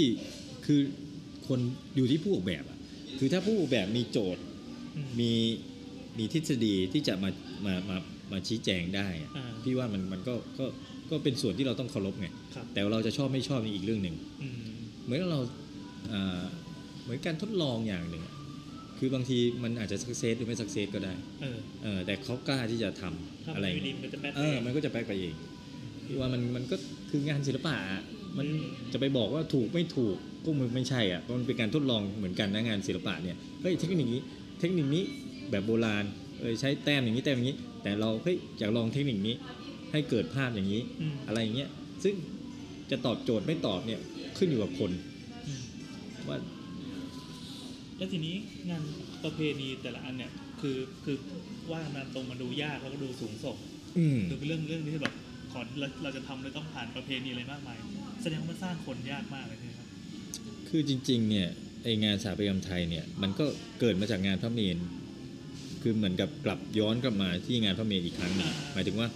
คณะสถาปัตยกรรมไทยของศิลปากรและจุฬาที่เปิดขึ้นมาใหม่เนี่ย ก็เนื่องมาจากงานพระเมรุสมัยสมเด็จย่าที่สมเด็จพระเทพถามอาจารย์อาวุธว่าตอนนี้อะคนที่ทำงานลักษณะนี้ได้เนี่ยที่กรมศิลปากรเนี่ยมีเหลืออยู่กี่คนเนี่ยซึ่งท่านก็บอกว่าเหลือท่านคนเดียวแล้วอาจารย์อาวุธคืออาจารย์อาวุธเงินชูกลิ่นนะใช่ศิลปินแห่งชาติที่ผู้ออกแบบพระเมรุสมเด็จย่าพระพี่นางแล้วก็เจ้าฟ้าเพชรครับซึ่งตรงนี้ทำให้เหมือนกับรัฐบาลก็เห็นความสำคัญขึ้นมาว่าเฮ้ยเออตรงนี้มันต้องรื้อฟื้นกลับมา เมื่อก่อนคณะสถาปัตย์จะก็ถ้าอาจารย์อาวุธ ตายไปคนหนึ่งก็หมดเลย ก็หมดเลยอืม เออซึ่งเกือบเกือบศูนย์พันเหมือนกัน เกือบศูนย์พันเออเออเพราะฉะนั้นเนี่ย อันนี้ก็เลยเหมือนกับรัฐบาลก็เลยเห็นความสำคัญของงานสถาปัตยกรรมไทยขึ้นมา ที่จริงงานสถาปัตยกรรมไทยนี่มันก็มีหลายแนวทางหลายสาย จริง ๆ ถ้าพูดเป็นสายก็ไม่เชิง คือมันมีทั้งแบบที่เป็นช่างโบราณ แบบช่างพื้นบ้าน ช่างแบบกับช่างที่เป็นแบบที่ สืบเนื่องต่อกันมา วิธีคิดสืบเนื่องกันมา อย่างของศิลปากรเนี่ยก็ถือได้ว่าเป็นแบบช่างที่สืบเนื่องกันมา เพราะผู้ก่อตั้งเนี่ยก็คืออาจารย์พระพรหมวิจิตรเนี่ยก็เป็นลูกศิษย์ของสมเด็จครูกรมวิชานาริศรานุวัตวงศ์ซึ่งว่าซึ่งถือว่าเป็นครูช่างเป็นเทพนะเออครูช่างของกรุงสยามเลยครับคือรวมช่างทุกอย่างท่านคือมีความเก่งกล้าสามารถในเรื่องช่างทุกเรื่อง ทีนี้มันก็เหมือนกับว่าพอท่านอาจารย์พระพรหมมาก่อตั้งคณะสถาปัตยกรรมไทยครับ ช่วงแรกเนี่ยคณะสถาปัตย์ศิลปากรเนี่ยเป็นคณะสถาปัตยกรรมไทย ผลิตบุคลากรขึ้นมาในช่วงแรกๆเนี่ยก็คือเป็นการสืบต่องานช่างสายสมเด็จครูมาครับไม่ว่าจะเป็นอาจารย์ประเวศอาจารย์วิริดาอาจารย์อาวุธเนี่ยที่ได้เรียนกับอาจารย์พระพรหมมาตั้งแต่แรกเนี่ยเขาจะมีพื้นฐานอีกแบบหนึ่งแต่ทีนี้พอคณะสถาปัตย์ศิลปากรเปลี่ยนรูปแบบเปลี่ยนหลักสูตรไปเป็นสถาปัตย์ร่วมสมัย แล้วการกลับมาสู่ งานสถาปัตยกรรมไทยในยุคหลังเนี่ย อาจารย์ที่เป็นผู้สอนเนี่ยอืมก็มันจะมีความห่างแล้วอาจารย์วิริดาอาจารย์ฤทัยอาจารย์ประเวศเนี่ยก็เริ่มจะอยู่ในขั้นที่เป็นเขาเรียกว่า คืออย่างอาจารย์วิริดาเนี่ยท่านก็มีสไตล์ของตัวเองแล้วครับอาจารย์ฤทัยก็จะมีสไตล์ของตัวเองแล้วอันนี้เผื่อเผื่อใครที่ไม่รู้จักอาจารย์ทั้งสามท่านนะครับอืมเออเอางี้แล้วกันตอนตอนผมเรียนนะรู้สึกว่าแบบเวลาอาจารย์เดินผ่านอะมันจะมีแสง เป็นออร่าเป็นประกายเดินออกมาตามรอยเท้าที่แกเดิน เป็นศิลปินแห่งชาติทุกคนนะทุกคนอ่าใช่เออใช่เป็นศิลปินแห่งชาติทุกคน คือยุคนั้นเนี่ยผลิตมากี่คนพี่ว่าถ้ายังเหลือมีชีวิตอยู่ปัจจุบันก็จะเป็นศิลปินแห่งชาติกันหมดเพราะมันน้อยน้อยคคนนไม่มีแบบสอนแล้วไม่เก่งเลยพี่แบบอันดิจบไปแล้วเก่งงงเหมือนกันนะเอสอมัยก่อนหรือว่าเขามีคัดสอนคนมาเรียนมันเก่งไม่พูดกันเออมันน้อยมั้งมีอยู่ห้าหกคนปีหไม่นึงไม่แบบเหมือนรุ่นผมเออนั่นจบดิไปไม่ได้ควาเมื่มอก่อนเหมือนสอนมาเก่งทุกคนเออมันก็อย่างนั้นแหละ มันก็เลยเป็นสไตล์พี่ว่านะมา ปัจจุบันเนี่ยถึงจะมีคณะสถาปัตยกรรมไทยขึ้นมาแล้วอันนี้นะแต่มันก็จะไม่ใช่กรอบแนวคิดแบบโบราณ เพราะว่ามันมันหายขาดช่วงไปขาดช่วงไปนานอย่างของจุฬาซึ่งอ่าทางอาจารย์พินโยสุวรรณคีรีซึ่งเป็นศิลปินแห่งชาติเช่นกันเนี่ยซึ่งเป็นผู้ควบคุมเนี่ยก็จะมีสไตล์อีกรูปแบบหนึ่งอะเขาเขามามาสายนี้เหมือนกันไหมครับพี่ไม่แน่ใจคืออาจารย์พระพรหมเนี่ยเคยไปสอนที่จุฬาด้วยอ่าแต่ว่าอย่างอาจารย์พินโยเนี่ยพี่ว่าคือท่านเหมือนกับ มีพื้นฐานมาจากอีกรูปแบบหนึ่ง คือพื้นฐานมาจากงานศิลปกรรมไทยอีกรูปแบบหนึ่ง ซึ่งท่านสามารถพัฒนาตัวเองขึ้นมาเป็นงานสถาปัตยกรรมไทยในสไตล์ตัวเองได้โอ้เท่เท่เออมันก็จะมีสไตล์ที่แตกต่างกันครับอืมซึ่งทางฝั่งจุฬาเขาก็จะมีลักษณะในการเรียนการสอนที่แตกต่างกับของศิลปากรเช่นเดียวกันอืมเพราะฉะนั้นเนี่ยมันก็เลยณปัจจุบันเนี่ยมันมันพี่ว่ามันมันไม่มีความที่เป็นลักษณะของงานแบบ แบบโบราณเพียวๆมันไม่มีแล้วอืมณปัจจุบันมันเป็นการแบบเหมือนกับมีเรื่องของสไตล์แต่ละคนเข้ามาปนหมดแล้ว มันจะไม่มีลักษณะแบบการทำแบบโบราณแบบ คือไงทำถวายอะ่ะเดี๋ยวนี้มันเป็นงานดีไซน์ที่จะต้องแสดงตัวตนออกมาขอใส่ลายเซ็นลงไปนิดนึงอ่าอะไรอย่างนั้นอะใส่ยังไงอะครับลายเซ็นเนี่ยคือคือผมนึกไม่ออกจริงๆมันแบบแต่ละอันมันก็จะใช่จะต่างอะไรกันจะเป็นบบแต่ถ้าเรา ศึกษาเนี่ยเราจะเห็นอย่างอาจารย์พินโยเนี่ยดูปุ๊บก็จะรู้แล้วเออเหรอเออนี่อาจารย์พินโยยังไงครับโดยสัดส่วนนะคืองานมันก็ดูเหมือนงานศิลปะแหละอ่าก็ดูภาพรวมก่อน ภาพรวมทรงงานไทยเนี่ยมันก็ดูทรงครับทรงก็คือรูปรูปทรงที่มันสร้างขึ้นมา แล้วก็ฟอร์มก็คือสัดส่วนนะส่วนว่าฐานตัวเรือนหลังคานะองศาของหลังคาเป็นยังไงอืมอันนี้แหละคือภาพรวม ดูทีนี้พอในดีเทลเนี่ยมันก็จะมีรายละเอียดลงไปอีกว่าครับอ่าในดีเทลลายลักษณะนี้เนี่ยเอออาจารย์คนนี้ชอบใช้ลายลักษณะนี้คนนี้ชอบใช้อะไรเงี้ยเราชอบใช้ลายนี้เราก็เลยเอามาใส่ในอ่าแล้วใช่เราใช่เรารู้สึกว่าเฮ้ยสัดส่วนหลังคาอย่างนี้สวยกว่าอ่าแล้วคือดีไซเนอร์บางคนก็จะมีสไตล์เช่นว่าอ่าอ่าเขาจะมีกิมมิคตรงเนี้ยเข้าไปใส่ในงานทุกครั้งอะไรเงี้ยครับเออมันก็จะเป็นสไตล์ไอ้กิมมิกเนี่ยมันก็ไม่จำเป็นต้องกระเด้งกระโดดออกมามากใช่ไหมแต่อืว่า มมันมันมันมันคนที่ทำงานข้างในจะสัมผัสได้ว่าอ๋อเนี่ยใช่กลิ่นของอาจารใช่ย์ที่มาถ้าคนที่เคยเห็นงานบ่อยๆเนี่ยก็จะสัมผัสได้เอเอ้ยอเออเออนี่สไตล์งานของคนนี้เอ้ยนี่สไตล์งานของคนนี้เอออะไรอย่างเงี้ยแล้วไงครับแล้วการการสร้างบุคลากรรุ่นหลังๆต่อมานี่คือต้องพี่พี่ว่าหลังๆนี่มันต้องคือในสถาบันนี่มันสอนได้ในระดับหนึ่ง แต่ทีนี้งานคือระงาดันบปริญญาตรีไม่ใช่อย่างนั้นห มายถึงว่ามันสอนสอนให้มึงเป็นได้ในระดับหนึ่งครับ แต่ว่าในงานงานช่างทั่วไปเนี่ยคือความเก่งกล้าสามารถมันจะเกิดจากการทำอืมไม่ได้จากการเรียนอ่าอ่าอ่าเพราะฉะนั้นเนี่ยงานช่างฝีมือเนี่ยแน่นอนว่ายิ่งทำบ่อยๆ ยิ่งทำมากๆ มันก็จะเห็นข้อดีข้อเสียของงานตัวเองอืมแล้วมันก็จะพัฒนาตัวเอง อันนี้คือคนที่จะไปเป็นยอดฝีมือได้มันต้องเป็นอย่างนั้นครับแต่ถ้าทั่วๆไปมันก็เฉยๆไงเออไม่เป็นไรกูมีเวลาแค่นี้กูทำแค่นี้แหละ อะไรอย่างเงี้ยมันก็จบ แต่ถ้าคนที่มันแบบมีความมุ่งมั่นเนี่ยมันก็จะต้องพัฒนาตัวเองขึ้นมาเรื่อยๆเรื่อยๆอันนี้คือเหมือนกับงานช่างทั่วไปนะ แต่พอเป็นงานไทยเนี่ยมันก็จะมีความเฉพาะลงไปว่าอืมงานไทยเนี่ยมันมันต้องใช้ตัวเองเขี่ยวกรรมตัวเองมากกว่างานอื่นอย่างเช่นในเรื่องวัสดุในเรื่องเทคนิควิธีต่างๆเนี่ยมันไม่มีแคตตาล็อกไม่มีเซลล์มาเข้าหามึงอ่านะใช่ใช่ใช่งานฟันช่อฟ้าเนี่ยถ้ามึงไม่รู้ว่าเฮ้ย ขั้นตอนการฟันช่อฟ้าไงมึงก็จะเขียนงานที่เป็นสองมิติไปให้ช่างฟันช่อฟ้าเขียนแห้งๆอย่างเงี้ยทำไม่ได้คือเฮ้ยเขียนไปเส้นเนี้ยเขียนไปสองเส้น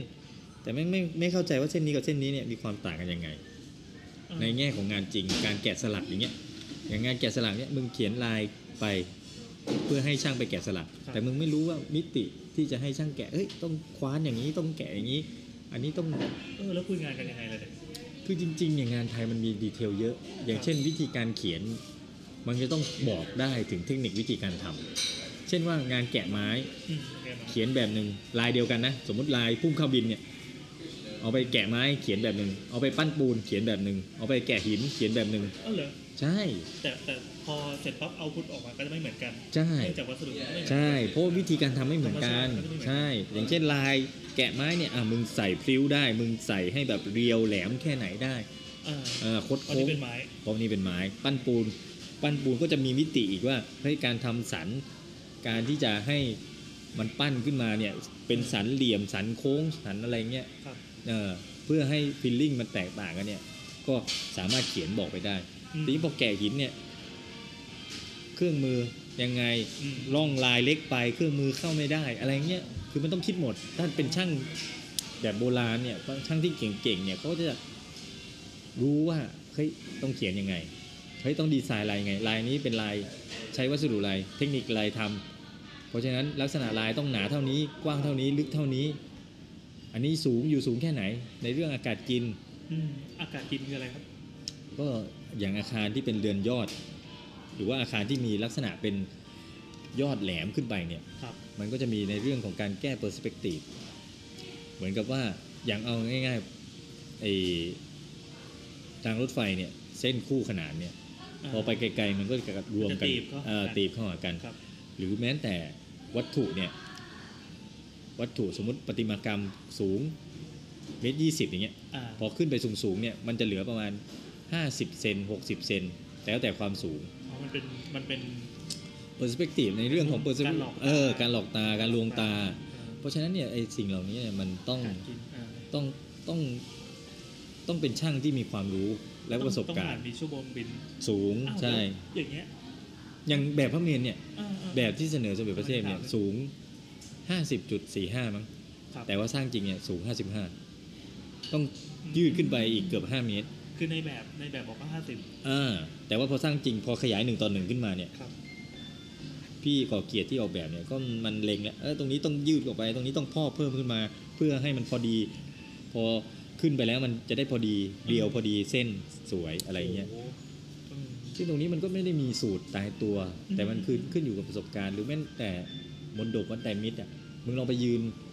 อยู่ด้านล่างอะมันก็จะเห็นเออสวยดีมองยืนมุมแงนเลยนะเออมุมแหงนเนี่ยสวยดี แต่พอไปยืนบนทางด่วนเวลาขับรถผ่านอะเฮ้ยทำไมยาวๆ หัวโตๆจังวะ อะไรเงี้ยจะดูเพี้ยนแล้วเออดูเพี้ยนแล้ว มันก็สัดส่วน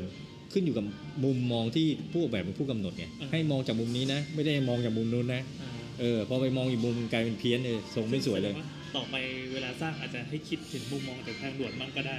ใช่เออเออถ้ามึงแบบมีรถทางด่วนวิ่งรอบมนดบอย่างเงี้ยอ่าเอาแล้วจะเกิดให้ความสำคัญกับการมองมาตั้งแต่ระยะไกลใช่นะครับใช่เพราะฉะนั้นเนี่ยเวลาดีไซน์มันก็ต้องมองบริบททั้งหมดอืมแล้วอย่างเงี้ยครับเดี๋ยวเดี๋ยวพอดีผมมีมีเรื่องพ่อเมรุมาตรนะน่าจะเป็นน่าจะเป็นเรื่องใหญ่ที่อาจจะต้องลงดีเทลนิดนึงอืมนี่ก็เฮ้ยได้ชั่วโมงเลยเนี่ยกูว่าแม่งยาวนะเนี่ยเออเออเออยิ่งพูดยิ่งไหล โมเรื่องโมนี่ต้องขอให้บอก แล้วทีนี้แสดงว่าสถาปนิกที่ที่เราไม่มีประสบการณ์ไปทำคือมันไม่มีงานให้ทำนึกออกไหมครับเข้าใจ คือคือเราเราจบมาแล้วเรา มันก็จะออกมาเป็นอีกรูปแบบหนึ่ง มันก็มีงานเยอะแยะงานไทยเยอะแยะที่แบบออกมาแล้วมันทุเรศ คือเราจะต้องไปเกาะเป็นก้นกุฏิของพวกเทพๆนี้มาถึงจะรู้อืมก็ไม่เชิงนะ พี่บอกว่าก็คืออย่างหลายๆคนเนี่ยก็คือพัฒนาจากตัวเองนี่แหละอืม แต่ว่าสิ่งสำคัญคือดูงานให้ออก ดูงานให้เป็นอืมเช่นว่า เฮ้ย รู้ออกว่าดูออกว่าเฮ้ยอันนี่สวยอันนี่ไม่สวยอันนี่สวยไม่สวย แล้วดูให้ออกว่าสวยเขาทำไง ไม่สวยเขาทำยังไงก็จริงๆ ถ้าเป็นเมื่อก่อนก็คือครูพักรักจำอย่างเงี้ยใช่ คือหลายคนอย่างจันปินโยพี่ว่าเนี่ยท่านก็พัฒนามาอ๋อจากลักษณะนี้ใช่ใช่ใช่ใช่แล้วก็หลายๆคนอย่างพี่ก่อเกียรติที่เป็นผู้ออกแบบพระเมรุครั้งนี้ซึ่งเป็นลูกมือของอาจารย์อาวุธมาก่อนเนี่ยท่านก็พัฒนาจาก คือท่านไม่ได้เป็นสถาปนิกอ๋อไม่ได้แต่เป็นแบบนี้เออท่านก็สามารถพัฒนาตัวเองจนมาทำงานที่ยิ่งใหญ่ขนาดนี้ได้ เพราะเรื่องของการเนี่ยดูให้ออกว่าเฮ้ยครูเขาทำมายังไงเฮ้ยของครูสวยตรงนี้เฮ้ยของครูตรงนี้เฮ้ยมีข้อเสียตรงนี้แล้วปรับปรุงแก้ไข อืมคืองานเป็นดีไซเนอร์พี่ว่ามันต้องรู้จักช่างสังเกตไง อ่าอ่า ทุกจุดอะคือการเป็นดีไซเนอร์ไม่ใช่เฉพาะสถาปนิกนะครับพี่ว่าทุกงานเลย งานดีไซน์เออดูว่าเฮ้ยงานครั้งที่แล้วที่เราทำเฮ้ยมันมีปัญหาอะไร ทำไมถึงเกิดข้อนี้ข้อนี้ขึ้นมา แล้วเราจะแก้ยังไง เฮ้ยตรงนี้โอ้โหทำเสร็จแล้ว แต่ว่าต้องส่งแล้ว มันไม่สวยตรงนี้ตรงนี้ว่ะอะไรเงี้ยมันคือก็ดูมีให้วิธีออกพัฒนาฝีมือออืมใช่อย่างตอนเรียนอะผมจะเห็นว่าพวกเด็กคือคือที่คณะมันจะมีสองภาควิชาใช่ป่ะมีสถาปัตยกรรมกับสถาปัตยกรรมไทยอืมพวกภาคไทยอะเหมือนเป็นพวกตีบวกอะพวกที่แบบต้องไม่รู้เอาพลังที่ไหนมาอืมขนาดที่ผมเรียนอะผมใช้เวลาเท่านี้อืมแต่พวกไทยเนี่ย มันก็เรียนเหมือนเราแต่มันไปบวกไทยเข้ามาอีกอืม เคยเห็นตอนสักปีสปีสามหรือปีปีสี่สามที่ต้องเคยต้องเอากระดาษเออแผ่นใหญ่โคตรใหญ่เลย มาตั้งไว้มามาปูไว้กลางพื้นนะครับแล้วก็เขียนลงกับพื้นนะครับอืมซึ่งเป็นเป็นการร่างแบบเนี้ยอืมแล้วก็ผมได้เห็นบรรยากาศแบบนี้อีกครั้งหนึ่งในงานพระเมรุมาตรอืมพี่ก็ต้องทำอย่างนั้นหรือเปล่าครับคืองานไทยเนี่ยอย่างที่บอกว่าในเรื่องของ final product เนี่ยอืมคือแบบมันต้องขยายออกมาเป็นแบบหนึ่งต่อหนึ่งทั้งหมดหนึ่งต่อหนึ่งอืมหนึ่งต่อหนึ่งคือ เท่าจริง เท่าจริงก็คือสมมติว่าขนาดใหญ่ 55 เมตรเราต้องเขียนอืม55 เมตรจริงๆเนี่ยอย่างพระเมรุที่เห็นเนี่ยก็คือมีแบบเท่ากับพระเมรุนี่แหละเฮ้ยทุกองค์ประกอบ อืมสามารถคลี่ออกมาต่อเป็นพระเมรุอีกหลังหนึ่งได้ ทั้งหมดนี่ลงในกระดาษมาหมดแล้วใช่ลงในกระดาษ ลงในกระดาษไขมาหมด เขาเรียกว่าอะไรนะเป็นเป็นเป็นเป็นมัสเป็นแปลนมาเลยของจริงเลยใช่ เพราะว่าในการทำงานสถาปัตยกรรมไทย ใช้คอมพิวเตอร์ป่ะครับไม่ อ่าก็คือมันยังใช้คอมไม่ได้ เพราะว่าการ ขั้นตอนในการขยายจาก 1 ต่อ 20 เป็น 1 ต่อ1เนี่ยอ่าเอาเข้าจริงแล้วเนี่ยมันจะไม่เป๊ะอย่างที่พี่บอกว่าในแบบ 1 ต่อ 20 ความสูงอยู่ที่ 50.45 แต่พอแบบเป็นแบบ1ต่อ1กลายเป็น 55อย่างเงี้ยเพราะมันมีการปรับแก้จากก็ตรงนี้แหละต้องลบแล้วแก้อ่าตรงนั้นเลยใช่ก็คือในในแบบหนึ่งต่อหนึ่งอะมันทำให้เราเห็นว่าเฮ้ยเราจะต้องเพิ่มตรงนี้เท่าไหร่ออเราต้องยืดตรงนี้เท่าไหร่ จากแบบหนึ่งต่อหนึ่งเพราะแบบตรงหนึ่งเท่านั้นที่ทำให้เราเช็คได้ว่าของจริงมันจะเป็นประมาณไหนอืมแบบอื่นมันดูอะไรยังไงก็มันเพี้ยนมันเช็คไม่ได้ แต่ทีนี้พอในแบบหนึ่งต่อหนึ่งแม้นมุมมองที่เรามองอาจจะไม่ตรงกับมุมมองจริงเท่าไหร่เพราะว่ามันเขียนบนพื้นใช่ไหมเออแต่เราสามารถถอยกำหนดมุมมองได้ว่าเฮ้ยเนี่ยถอยออกมาตรงส่วนฐานเนี่ยส่วนยอดมันจะอยู่ตรงนี้เท่าจริงเนี่ยมันจะขึ้นไปเท่านี้ประมาณนี้มันก็คือเหมือนกับว่าแบบหนึ่งต่อหนึ่งเนี่ยทำให้เราเช็ค งานจริงได้เกือบร้อยเปอร์เซนต์กว่าโหสุดยอด อืม แล้วทำกันที่ไหนเนะครับ มันสร้างโรงขยายแบบขึ้นมา โรงขยายแบบขนาดก็จะเท่ากับยอดของข้อมูลในแต่ละครั้ง ขยายแบบอืมใช่ เพราะเวลาเขียนมันเขียนจากตั้งแต่ฐานขึ้นมา ถึงส่วนยอดก็ขีลบแล้วก็เขียนอีกครึ่งหนึ่งเขียนทีละครึ่งอะ เหมือนกับตัวถ่ายขึ้นมาถึงตัวหลังคาเออเขียนเป็นชุดหนึ่งครับ แล้วก็ตัวหลังคาขึ้นไป เขียนเป็นชุดหนึ่งโอ้อืมต อนนี้พวกกระดาษพวกนั้นก็เก็บไว้เป็นสมเก็บับติชาเก็ติบไปแล้วเก็บใช่ โอ้อยู่ในหอจดหมายเหตุส่วนใหญ่หอจดหมายเหตุก็จะเก็บแบบที่เป็น final product ที่เป็นแบบหนึ่งต่อหนึ่งไว้ทั้งหมดแล้วพี่ไปทำอะไรบ้างทำอะไรนะนี่ก็ทำก็ช่วยขยายแบบจริงๆไอการขยายแบบนี้ ถ้าไม่มีประสบการณ์มันก็ยาก ครับคือเราแรก ๆก็เข้าไปช่วยในแง่ของการลอกลอกเส้นมากกว่า คือพี่เขาร่างไว้เราก็ไปลอกคัดเส้นอะไรเงี้ยอ๋อเออหลังๆก็พอมีประสบการณ์มากขึ้น ก็ถึงได้เริ่มขยาย นี่นี่คือในงานชิ้นเดียวพี่ก็เรียกว่าแบบอัพประสบการณ์กันตรงนั้นเลยอะอย่างพี่เนี่ยมีพี่มีประสบการณ์มาตั้งแต่ครั้งเจ้าพาเพชรครั้งนี้ก็เลยเหมือนกับว่าอ่า ดีขึ้นมาหน่อย ครับก็ได้เขียนเองขยายเองด้วยส่วนหนึ่ง แล้วใช้เครื่องมืออะไรเขียนอะเครื่องมือเขียนก็จะเป็นไม้ไม้ยาวสักประมาณเมตรยี่สิบอะไรเงี้ยพันช็อคพันช็อคอ่า แล้วในการล่างทำไมต้องใช้ไม้ยาวแล้วแบบก้มลงอันนั้นคือในเรื่องของการกำหนดมุมมอง เพราะว่างานเนี่ยการยืนเขียนเนี่ยทำให้มุมมองเนี่ยเราเห็นได้กว้างกว่าอืม ถ้านั่งเขียนเนี่ยมุมมันจะแคบอ๋อถ้านั่งเขียนอ่าเออเหมือนเหมือนดูใช่ แล้วงานไทยเนี่ยเรื่องแรกอันดับแรกคือเรื่องทรงทรงต้องมาก่อน ทีนี้การเดินเขียนเนี่ยมันจะกำหนดทรงได้ง่ายกว่า ทรงอย่างเช่นทรงที่เขาบอกว่าทรงจอมแหอย่างเงี้ยอาคารที่เป็นเรือนยอดอย่างเงี้ยเดือนอ่าอ่า ทรงจอมแหอย่างเราเงี้ยเราจะมีศัพท์ที่เป็นแบบศัพท์ศัพท์อ่าทรงจอมแหเนี่ยก็จะเป็นจอมแหนะครับเออทรงที่เป็นเหมือนแหเหมือนเราเดียวสูงขึ้นไปอะเหมันเราหยิบแหขึ้นมาอ่าใช่สูงๆแล้วมัจะทีนี้ไอ้เคิร์ฟตรงนี้เนี่ยเวลาเราเดินเขียนเนี่ยมันจะกำหนดได้ง่ายในในการที่ยืนเขียนแล้วก็ลากยาวๆเป็น 10 เมตรเนี่ยอ๋อถ้านั่งถดทีละเมตร 2 เมตรเนี่ยมันจะเส้นไม่ต่อเนื่องกันนี่แสดงว่าเราก็เดินไปเขียนไปนะใช่เดินไปเขียนไปต้องมีความสามารถในการแบบตวัดข้อมือใช่ใช่ในระยะคือถ้าคนไกลมีประสบการณ์เขาจะข้อมือในการกำหนด เส้นพวกนี้ก็จะแม่นโหสุดยอด อืม แต่ถ้าไม่มีประสบการณ์ก็ต้องฝึกหน่อย ครับ ฝึกใช้ข้อมือหน่อยอะงั้นผมเข้าเรื่องพระเมรุมาตรเลยแล้วกันนะครับ อืม คือคืออยากรู้ว่า กระบวนการที่ที่อ่ากองงานสถาปนิกเนี่ย หรือว่าทั้งตัวกรมศิลป์เนี่ย พอพอทราบข่าววันที่ 13 ตุลาปี 59นะอืม เกิดอะไรขึ้นบ้างครับก็จริง ๆ ก็กระบวนการการทำงานกระบวนการก็เริ่มตั้งแต่ คืนวันนั้นเย็นวันนั้นอะพอรู้ปั๊บเออพอรู้ปั๊บอาทิตย์ดีก็นัดประชุม นัดประชุมผู้ที่มีส่วนอย่างเกี่ยวด่ข้วองนเลยด่วนเลยครับโดยผู้ที่มีส่วนเกี่ยวข้องส่วนใหญ่ก็จะเป็นสถาปนิกในฝ่ายของผู้ออกแบบครับในฝ่ายที่ทำหน้าที่ออกแบบอ๋อนี่แสดงว่าเอ่อเหมือนเราต้องรู้ไปอัตโนมัติอยู่แล้วว่าปุ๊บมีอย่างนี้ขึ้นมาทุกคนมารวมไม่เชิงตัวกันนี่ยครับอธิบดีก็แต่เรียกเช่นว่าเรียกมีใครบ้าง ใครที่เป็นสถาปนิกไทยอืมก็จะเรียก เข้ามาประชุม เรียกนี่คือต้องเป็นสังกัดตัวเองป่ะหรือว่าแบบส่วนใหญ่ก็จะเป็นอยู่ในกลุ่มสถาปัตยกรรมครับที่ออกแบบงานสมัยใหม่อยู่แล้วอืมอืมเอออย่างพี่นี่ไม่ได้ไม่ไม่ได้ถูกเรียกครับเพราะว่าอยู่ในกลุ่มอนุรักษ์อ๋อเออไม่ได้อยู่ในงานดีไซเอน์อไม่ยังอยู่ในงานใจพอประชุมเสร็จก็เหมือนกับหาข้อสรุปในเรื่องของรูปแบบไม่ว่าจะเป็นเรื่องของประวัติศาสตร์ ในเรื่องของพระราชพิธีต่าง ๆ มีข้อกำหนดอะไรบ้างโอ้ครั้งนี้ต้องคำนึงอะไรบ้าง แล้วก็ให้ทุกคนไปทำการบ้านโดยการร่างแบบ ใช้เวลานานไหมในการแบบกำหนดกำหนดโจทย์พวกเนี้ยมาไม่นานหรอก เพราะว่าส่วนใหญ่จะเน้นที่ให้ทุกคนไปทำครับคืนนั้นก็ไปทำมาอีกวันหนึงก็นัดประชุมอีกเดียวนะเออคืนเดียว ใช่คืนเดียวไปทำมาคืนเดียวแล้รุ่งเช้าก็เอาแบบแต่ละคนมานั่งประชุมเฮ้ยเออมานั่งเมื่อกี้ที่คุยกันว่ายากๆนี่ทำทั้งหมดคืนเดียวเหรออ้าวก็เป็นการล่างไงล่างอ๋อคือกระบวนการมันการออกแบบมันเป็นแบบงานสถาปัตยกรรมไทยเนี่ยก ระบวนการมันก็ไม่เหมือนกับงานทั่วไปอยู่แล้วครับ เออเพราะว่างานสถาปัตยกรรมไทยมันเริ่มจากรูปด้าน รูปด้านก็คือไอ้ที่เราเห็นเป็นด้านข้างเป็นลายเส้นอืมกับภาพใช่ ต่างๆ มันไม่ได้เริ่มจากผังแปลนซะทีเดียว อ่าๆมันเริ่มจากรูปด้านที่มีความงดงามสมพระเกียรติก่อน อ่ามองใช่ยังไงให้ดูสวย ใช่ใช่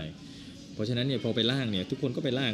แล้วก็มานำเสนอที่ประชุมอีกวันหนึ่ง เหมือนเอาแบบมาประกวดกันเนี่ยเหรอ ไม่เชิงประกวดก็เหมือนกับมาดิสคัตกันว่าเอ้ยแบบคนนั้นเป็นยังไง แบบคนนี้เป็นยังไงมีข้อดีข้อเสียอะไรยังไงอ่าอ่าเพื่อหาข้อสรุปว่า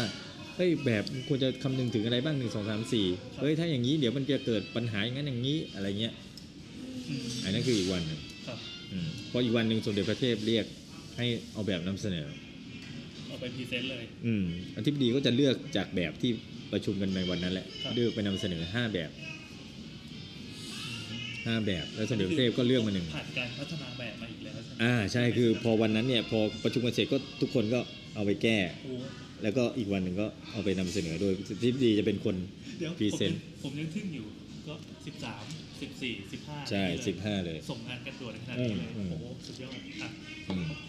ไม่ได้นอนกันหรอกคนทำแบบเออนั่นสินั่นสิอืมคือผมว่าพอรู้ว่าแบบพวกสถาปนิกมันไม่นอนกันอยู่แล้วอืมแต่แต่งานสำคัญระดับเนี้ยเลเวลมันก็มีงีบงีบบ้างก็คืองีบเป็นชั่วโมงสองชั่วโมงแล้วก็ตื่นมาทำต่ออะไรเงี้ยอืมมันก็อย่างนั้นนะครับพอนำเสนอสมเด็จพระเทพสมเด็จพระเทพก็ทรงเรื่องมาครับพอทรงเรื่องมาปุ๊บเนี่ยถึงจะเป็นการเริ่มงานจริง ๆ พอได้แบบพระเมรุปุ๊บงานประอาคารประกอบอื่น ๆ ถึงจะเกิดขึ้นมาได้อ๋อคือตัวพระเมนเกิดก่อน เสร็จปั๊บก็ทำอย่างแบบนี่คือดูแค่แบบพระเมรุเออในครั้งแรกเนี่ยดูแค่แบบพระเมรุเลยว่า แบบพระเมรุจะต้องออกมายังไงเพราะว่าถือว่าเป็นหัวใจเออแบบพระเมรุจะออกมายังไง ทีนี้ขนาดควรจะเท่าไหร่เนี่ย ก็ต้องมาดูในผังอีกทีหนึ่งคือในวันนั้นเนี่ยดูแค่รูปด้านจริง ๆ เลย จะว่าอย่างนั้นก็ได้ดูแค่ความงดงามสมพระเกียรติว่าอืมอ่าเมนของพระมหากษัตริย์ควรจะเป็นยังไง มีมีมีมีเกร็ดหรือมีโจทย์อะไรที่ตั้งใจกันไหมครับ โจทย์นี่มันไม่มีแต่ว่าโดยประวัติศาสตร์เนี่ยเมนของพระมหากษัตริย์มันต้องเป็นรูปทรงนี้เท่านั้นคือที่เรียกว่ารูปทรงบุษบกทรงบุษบกเออคืออะไรทรงบุษบกก็อธิบายเป็นภาพได้ไหมถ้าให้มองภาพก็คือเหมือนกับอาคารที่ใช้ครอบ พระพุทธรูป พระพุทธบาท หรือว่าอาคารที่ใช้ครอบสิ่งสำคัญสำคัญน่ะอาคารที่เป็นเรือนชั้นน่ะครับเออเหมือนเป็นเอ่อยังไงเดียวเราเรียกว่าชดาได้ไหม คล้ายๆ ใช่ชดาก็เป็นลักษณะชั้นๆ อันนี้ก็เป็นลักษณะอาคารที่มีหลังคาเป็นชั้นอืมอืมๆอ่าซึ่งโดยปกติบุษบก ก็จะออกแบบเป็นเลขคี่นะหลังคาก็เป็น 1 3 5 7 ครั้งนี้ก็เป็น 7 ชั้น ก็ถือได้ว่าถวายพระเกียรติสูงสุด ก็เป็นหลังคาบุษบก ชั้นเชิงกรอน7ชั้นก็เรียกอืมครับซึ่งตรงนี้ก็เป็นเป็นข้อกำหนดที่เกิดขึ้นมาตั้งแต่สมัยรัชกาลที่ 5 ที่ว่าตั้งแต่ ร5ร6ร8เนี่ยพระเมรุของพระมหากษัตริย์ล้วนเป็นรูปทรงนี้ทั้งหมด จริง ๆ ในกฎมนเทียนบานหรือว่าในที่เป็นเอกสารเนี่ยไม่ได้ระบุหรอกว่าพระเมรุของพระมหากษัตริย์จะต้องมีเอ่อต้องเป็นยังไง แต่ว่าในทางประวัติศาสตร์เนี่ยมันมีรูปแบบอย่างนี้ล็อกกันมา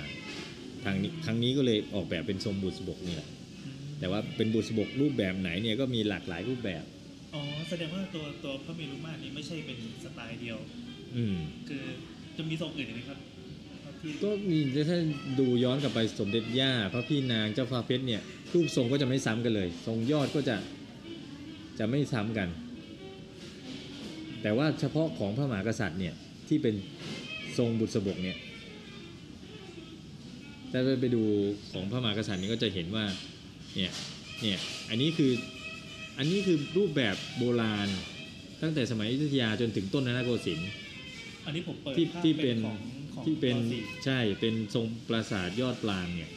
สมัยอยุธยาก็จะใช้รูปแบบเนี้ยเป็นปราสาทยอดปรางคือมีมุกทั้งสี่ด้าน ปราสาทยอดปางก็ยังไงดีถ้าอธิบายให้คนคือเป็นอาคารเอาทึเหบมือนเหมือนวัดไหมเหมือนวัดอ่าเหมือนโบสถ์เหมือนปราสาทพระเทพบิดรอ่าอ่าปราสาทครับอ่าแล้วเหมือนข้างบนข้างบนยอดก็จะเป็นปลาเป็นปลาปลอันนี้คือรูปแบบพระเมรุของพระมหากษัตริย์ ตั้งแต่อยุธยาจะใหญ่จนถึงโตอลังการอ่าใหญ่โตอลังการ ทีนี้พอสมัยรัชกาลที่ 5 ให้ทรงยกเลิกอาคารตรงนี้ออก ให้เหลือเฉพาะส่วนที่เป็นภายใน เมื่อก่อนเนี่ยจะมีอาคารอย่างเงี้ยอยู่ภายในอย่างนี้อีกทีหนึ่งหมายความว่าตัวตัวพระเมรุเนี่ยอ่าเราเรียกว่าพระเมรุมาตรใช่ไหมครับของอืมพระมหากษัตริย์อืมอะก็ตัวพระเมรุมาตรเนี่ยเอ่อจะเหมือนยังไงจะเหมือนอาคารสร้างสร้างอาคารครอบอาคาร อาคารครอบอาคารอืมสร้างอาคารครอบอาคารคือไอ้ในส่วนนี้เนี่ยแต่เดิมเนี่ยมันจะใช้เป็นที่ประดิษฐานจิตรกฐาน แล้วก็เผากันอยู่ในเนี้ยอืมเออ แล้วก็อาข้าราชการต่างๆ ก็จะนั่งอยู่ในอาคารหลังนี้ เมื่อก่อนเนี่ยรูปแบบมันจะไม่ใช่ ผังอาคารหรือว่าผังบริเวณเหมือนกับที่เราเห็น มันจะไม่มีอาคารย่อยๆ ทั้งหมดจะเบ็ดเสร็จอยู่ในอาคารหลังใหญ่ อ๋อแสดงว่าเออเอางี้แล้วกัน ถ้าถ้าเราเราดูของพระเมรุมาตรของมเก้านะครับอืม ถ้าเป็นสมัยก่อนอะเขาจะมีอาคารเหมือนเป็นเป็นปราสาทขนาดใหญ่มาอืครอมบแล้วครก็อบทุกคนใช่เวลาก็อยู่ข้างในนั่นแหละฟังอ่าใช่อะไรกันใช่ใช่แต่แต่พอพอเราก็เราก็ถอดชิ้นนอกอ่าถอดชิ้นนอกออกก็เลยกระจายออกเป็นจุดเล็กๆจุดเล็กอ่าแล้วก็ทำเป็นหย่อมๆแล้วก็มีอือามคารรองใช่อืมอืมเพราะว่าตั้งแต่สมัยรัชกาลที่5ทรงมองว่าไอ้แบบเดิมเนี่ยมันสิ้นเปลืองมันใหญ่โตสิ้นเปลืองแล้วก็เปลืองค่าใช้จ่ายในการก่อสร้างก็เลยให้เหลือเฉพาะส่วนที่เผาจริง ๆ ภายในอืมอ่า แล้วมันก็จะเป็นต้นเขามาสู่เมนของรัชกาลที่ 6 แล้วก็รัชกาลที่ 7 แต่ทีนี้ในชั้นอื่นเนี่ยชั้นเจ้าฟ้าชั้นที่เป็นรองลงมาเนี่ยเราจะเห็นว่ารูปแบบเนี่ยก็จะเป็นอาคารที่มีมุกทั้ง 4 ด้าน แล้วยอดก็เป็นยอดก็คืออาคารลักษณะปราสาทนั่นแหละแต่ยอดนี้ก็จะเปลี่ยนเปลี่ยนไปตามลักษณะรูปแบบอย่างของสมเด็จย่าเนี่ยยอดเกี้ยวใช่ไหมยอดเกี้ยวอ่ายอดจะเป็นทรงเกี้ยวนะ เกี้ยวนี่คืออะไรครับ เกี้ยวก็คือเกี้ยวเหมือนปลาเกี้ยวเนี่ยใช่มันก็เกี้ยว อย่างของเจ้าฟ้าเพชรเนี่ยก็จะเป็นทรงมนดบนี่แหละครับเออคล้ายๆกับทรงบุษบกนี่แหละครับเอออย่างของอาพระพี่นางนี่ก็เป็นมนดบแปลง อะไรอย่างนี้เป็นต้นคือดีไซน์ยอดนี่จะไม่ซ้ำกัน ถ้าเป็นของชั้นอื่นเนี่ยของพระนางเจ้าลำไพเนี่ยก็จะเป็นอีกรูปแบบหนึ่งเลยเขามีกี่ลำดับชั้นนะครับขออีกทีลำดับชั้นเนี่ยก็จะตามศักดิ์ของผู้ตายครับ เออตามเนี่ยตามตามตามอันนี้เนี่นี่ยผมไปก๊อปมาจากวิกิพีเดียเลยอืมอ่านแล้วกันเพราะเพราะบางทีเนี่ยก็คือตั้งแต่ชั้นเจ้าฟ้าขึ้นไปนั่นแหละที่จะมีเมนอยู่กลางมณฑลพิธีเนี่ยเมรุครึ่งยอดนี่แหละเนี่ยชั้นเจ้าฟ้าเนี่ยเพราะว่าชั้นรองลงมาเนี่ยก็เป็นเมรุอย่างอื่นแล้วเป็นเมรุผ่านขาวเป็เขานก็เลยเรียกว่าพระเมนพระเมรุลงมา อ่าใช่อ่าฐานดำศักดิ์อันดับหนึ่งก็คือพระมหากษัตริย์พระมเหสีและพระยุพราชนะครับอ่าก็จะไปตั้งไว้ที่พระเมรุอันนี้จะเรียกว่าเพรุมเพรุเมรุมาศครับอ่าแต่ชั้นเจ้าฟ้าลงมาก็จะเรียกว่าเป็นพระเมรุละอ่าใช่ก็จะสร้างกลางเมืองเหมือนกัน แต่พอชั้นรองจากเจ้าฟ้าเนี่ยเป็นเชื้อพระวงศ์เจ้านายอื่นก็ก็เป็นเมนแบบชั่วคราวตามวัดต่างคนหน้าๆหรือแม้แต่วัดเทพเนี่ยก็สร้างขึ้นมาเป็นเมนเจ้านายอืมอืมอ่าอ๋อโอเคเออ แล้วแล้วแล้วแบบอย่างเมนเผาศพที่เราเห็นตามวัดอย่างนี้ทั่วไปนี่ก็คือคือเขาจำลองมาหรือเปล่าครับหรือว่าก็คล้ายๆ คือลักษณะก็คือเหมือนกับเนี่ยเมรุเครื่องยอดนี่แหละเอ่อแต่เอามาทำเป็นถาวรอ๋อเอามาทำเป็นอาคารถาวรเออเออซึ่งซึ่งตัวพระเมรุมาตรเนี่ยไม่ใช่อาคารถาวรไม่ใช่จะเป็นอาคารอีกแบบหนึงใช่ คือเมรุกลางเมืองนี่จะเป็นเมรุชั่วคราวเมรุกลางเมืองเนี่ยใช่เสร็จปั๊บก็รื้อถ้าเป็นของโบราณนี่ก็คือเสร็จปั๊บรื้อเลย แล้วถ้าอันเนี้ยคือข้างในเขามีมีมีมีดีเทลการดีไซน์อะไรที่น่าสนใจเล่าให้ฟังไหมครับ คือจริงๆเนี่ยเมนเนี่ยมันใช้แค่ 2 วัน อาคารที่เราเห็นทั้งหมดเนี่ยคือใช้ในวันที่ 26 กับวันที่ 27 เท่านั้นคือตัวพระตอนเผาราชพิธีใช่ตอนเผากับตอนเก็บพระอัฐิแค่นั้นเองอืมแล้วก็ตรงข้างในเนี่ยก็มีจิตรกาทานหรือเชิงตะกอนครับซึ่งถ้าเป็นโบราณเนี่ยมันก็คือเป็นแท่น เป็นแท่นที่จะมีฟืนอืมแล้วก็เผากันอยู่บนจิตรกาทานนั่นแหละ ครับเออคือจริงๆเนี่ยพระราชพิธีนี่เหมือนกับของชาวบ้านเลยเออเออแต่ว่าทำให้มันสมพระเกียรติอะครับคือทำของทุกอย่างเนี่ยคือเหมือนของชาวบ้านนั่นแหละ เชิงตะกอนก็ดีไซน์ให้มันสมพระเกียรตินะจิตรกาทานอย่างเงี้ยก็มีการประดับพวกดอกไม้สด พวกแทงหยวกอะไรต่างๆ เพื่อให้มันดูงดงาม พระเมนแทนที่จะทำแบบเนี่ยของชาวบ้านอาจจะแค่เป็นเมนชั่วคราวแบบ ผ้าขาวเมนเมนอะไรเงี้ยแต่พอเป็นของพระมหากษัตริย์ก็ความวิจิตรมันก็ต้องเพิ่มขึ้นของเจ้าฟ้าก็วิจิตรรองลงมาตามฐานานุสักดิ์อืมและจริงเขามีเทียบพวกคติความเชื่ออะไรๆก็ถ้าเทียบกับเขาเชื่อเมนก็ชื่อมันบอกอยู่แล้วก็คือเขาพระสุเมนอ๋อเหรอนี่ผมเพิ่งรู้ใช่เมนก็คือเขาพระสุเมนเขาพระสุเมนก็คือเขาที่เป็นแกนกลางจักรวาลตามความเชื่อโบราณนนี้คือภูเขเหอคบที่เขาสร้างใช่อ๋อภูเขาที่เป็นที่อยู่ของเทวดาครับก็คือชั้นสวรรค์นั่นเองอืมเมนนี่ก็คือสวรรค์นั่นแหละคือ มีเขาพระสุเมนเป็นแกนกลาง และสวรรค์ก็จะอยู่ถัดจากเขาพระสุเมนขึ้นไป ที่ว่าเป็นฉัดฉัดเป็นเป็นชั้นชั้นเนี่ยเออชั้นสงบก็คือแทนชั้นสวรรค์นั่นแหละอ๋อลักษณะฐานสวรรค์ชั้นเจ็ดเออลักษณะฐานของพระเมรุที่ทำเป็นชั้นๆก็คือแทนชั้นสวรรค์เราจะสังเกตว่าพระเมรุครั้งนี้เนี่ยออกแบบแต่ละชั้นเนี่ยลวดลายการประดับตกแต่งแต่ละชั้นก็จะไม่ซ้ำกัน เพื่อแสดงให้เห็นว่าชั้นสวรรค์เนี่ยมีความแตกต่างครับชั้นยิ่งสูงขึ้นเนี่ยลวดลายก็จะวิจิตรขึ้น สีก็จะเน้นเป็นทองมากขึ้น ข้างล่างเนี่ยอาจจะสีเยอะเน้นให้มีหลายสีหน่อยอ๋อแต่พอขึ้นไปข้างบนเนี่ยมันก็จะแสดงออกถึงความเป็นพระเมรุมาตร ตอนนี้อยากให้ผู้ฟังนะครับลองไปเปิดเปิดภาพนี้ประกอบดูการบรรยายเปิดอืมภาพหาพระเมรุมาตรดูนะเนี่ยอย่างนาคนาคตรงนี้เนี่ยนาคที่เป็นนาคบันไดเนี่ยอันนี้ก็แทนความเชื่อใช่นาคบันไดจะมีทุกชั้นอ๋อครับ แทนความเชื่อเรื่องความเป็นสะพานนาคหรือว่าเป็นสะพานเชื่อมระหว่างโลกมนุษย์กับโลกสวรรค์อันนี้ก็คือโลกมนุษย์ขึ้นไปครั้งนี้เป็นโลกสวรรค์ละคือเราพื้นที่เราเดินเนี่ยอ่าโลกมนุษย์อ่าอ่าอย่างไปปราสาทหินเนี่ยเราก็จะเห็นบันไดนาคเนี่ยบันไดนาคครับเออตลอด ทีนี้บันไดนาคเราแทนที่จะทำแต่ละชั้นซ้ำๆกัน เราก็ทำให้แสดงออกถึงสวรรค์ชั้นต่างๆ โดยที่ให้มีฐานานุสักที่ต่างกัน หน้าคหัวเดียวสามหัวห้าหัวเจ็ดหัวโอ้มันก็จะเนี่ยแต่ละชั้นก็จะแทนความ ความเป็นสวรรค์ในชั้นต่างๆเอไปอเออเออเอออืมแล้วครั้งนี้พอเป็นเมนพระมหากษัตริย์เนี่ยองค์ประกอบเป็นครุฑเราก็จะเห็นเยอะ เนื่องจากครุฑเนี่ยก็คือตามคติความเชื่อเรื่องนารายณ์อวตารนารายณ์อวตารก็คือเทียบได้กับพระมหากษัตริย์ก็คือพระนารายณ์ที่อวตารมาปกครองมนุษย์ ครับครุฑก็คือพาหนะของพระนารายณ์รถพระที่นั่งเนี่ยเราจะเห็นธงเหลืองที่มีรูปรูปรูปครุฑอยู่อ่าอ่าอันนั้นก็คือคติความเชื่อนี้แหละที่ยังใช้จนถึงปัจจุบัน เราจะเห็นว่าองค์ประกอบก็จะมีเสาไฟเป็นครุฑคันทวยหรือว่าคำยันเนี่ยก็จะเป็นครุฑมีครุฑประดับอยู่ตามรอบฐาน อันนี้เป็นต้น พระเมรุนี่ก็คือการแสดงคติความเชื่อเกี่ยวกับพระบรมศพครั้งนี้พระพระบรมศพพระมหากษัตริย์ ก็แสดงคติความเชื่อที่เกี่ยวเนื่องกับพระมหากษัตริย์ ไม่ว่าจะเป็นในเรื่องของนารายณ์อวตารสมมุติเทพครับสมมุติเทพก็คือเนี่ยเขาพระสุเมน เวลาสวรรคตก็ขึ้นกลับไปอยู่บนสวรรค์ที่อยู่บนเขาพระสุเมนครับหรือว่าจะเป็นในเรื่องของหน่อพุทธทางกูล หรือว่าความเป็นอนาคตพุทธเจ้า ก็จะมีการดีไซน์ให้เห็นลักษณะของดอกบัวต่างๆ ที่ประดับรอบระเบียง เป็นดอกบัวที่แทนความเป็นพุทธะหรือว่าแสดงความเป็นดอกไม้ที่ใช้ถวายให้กับพระบรมศพอืมอ่าก็คือจริงๆก็เป็นทั้งพุทธทั้งพราหมณ์มารวมกันเลย หลายอย่างพุทธพราหมณ์มหายานเอาหมด คนไทยเอาเหรอเอาหมด ใช่ยังความเป็นพระโพธิสัตว์เนี่ยเออมันก็เป็นมหาอ๋อยานใช่ใช่ใช่เอใช่อใช่สวรรคตไปเป็น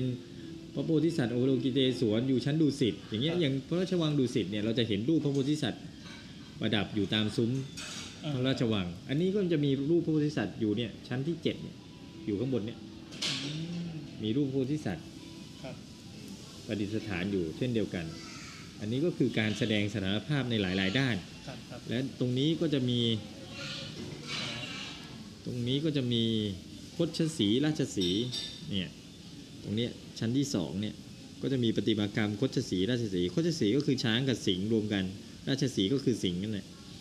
คดชสีก็แทนรวมสัตว์หิมพานต์ทุกประเภทเลยอ่าแม้แต่สองตัวนี้เนี่ยสำคัญก็คือคดชสีเนี่ยก็แทนความเป็นกลาโหมอ๋อราชสีห์ก็แทนความเป็นมหาดไทย เออเออเออเพราะเป็นตราสัญลักษณ์ของสองกระทรวงนี้ก็แสดงความที่พระมหากษัตริย์ทรงเป็นผู้ปกครองครับทั้งสองส่วนนี้ อย่างนี้เป็นต้นอืมอืมด้านล่างก็จะเป็นสระอโนดาตซึ่งเป็นสระที่จำลองมา ก็จะมีสัตว์หิมพานต์ประเภทต่างๆอยู่โดยหลักก็จะมีช้างม้าโคสิงห์ตามทิศทางต่างๆ ในตำราอืมอันนี้ก็คือตำคือการจำลองแนวความคิดของโบราณครับนะแต่ว่ามาทำให้มีความ สวยงาม คือมันไม่ได้เป๊ะตามตามตำราคือถ้าเอาเป๊ะตามตำราเนี่ยความงามมันจะไม่เกิดอ่าอ่าอ่าเอ่อระยะเนี่ยของพระสุเมนสูงเท่านี้เขาย่อยๆที่ถัดออกมาสูงห่างออกไปเท่ากี่โยชน์อะไรเงี้ยซึ่งมันไม่สามารถสร้างจริงได้ ถ้าเอาตามตำราอืมแต่เรามาทำเนื้อหาที่มันใกล้เคียงกับของโบราณตามความคิดในตำราโบราณเนี่ยมาสร้างเป็นภาพสามมิติที่มีความงดงามสมพระเกียรติ อืม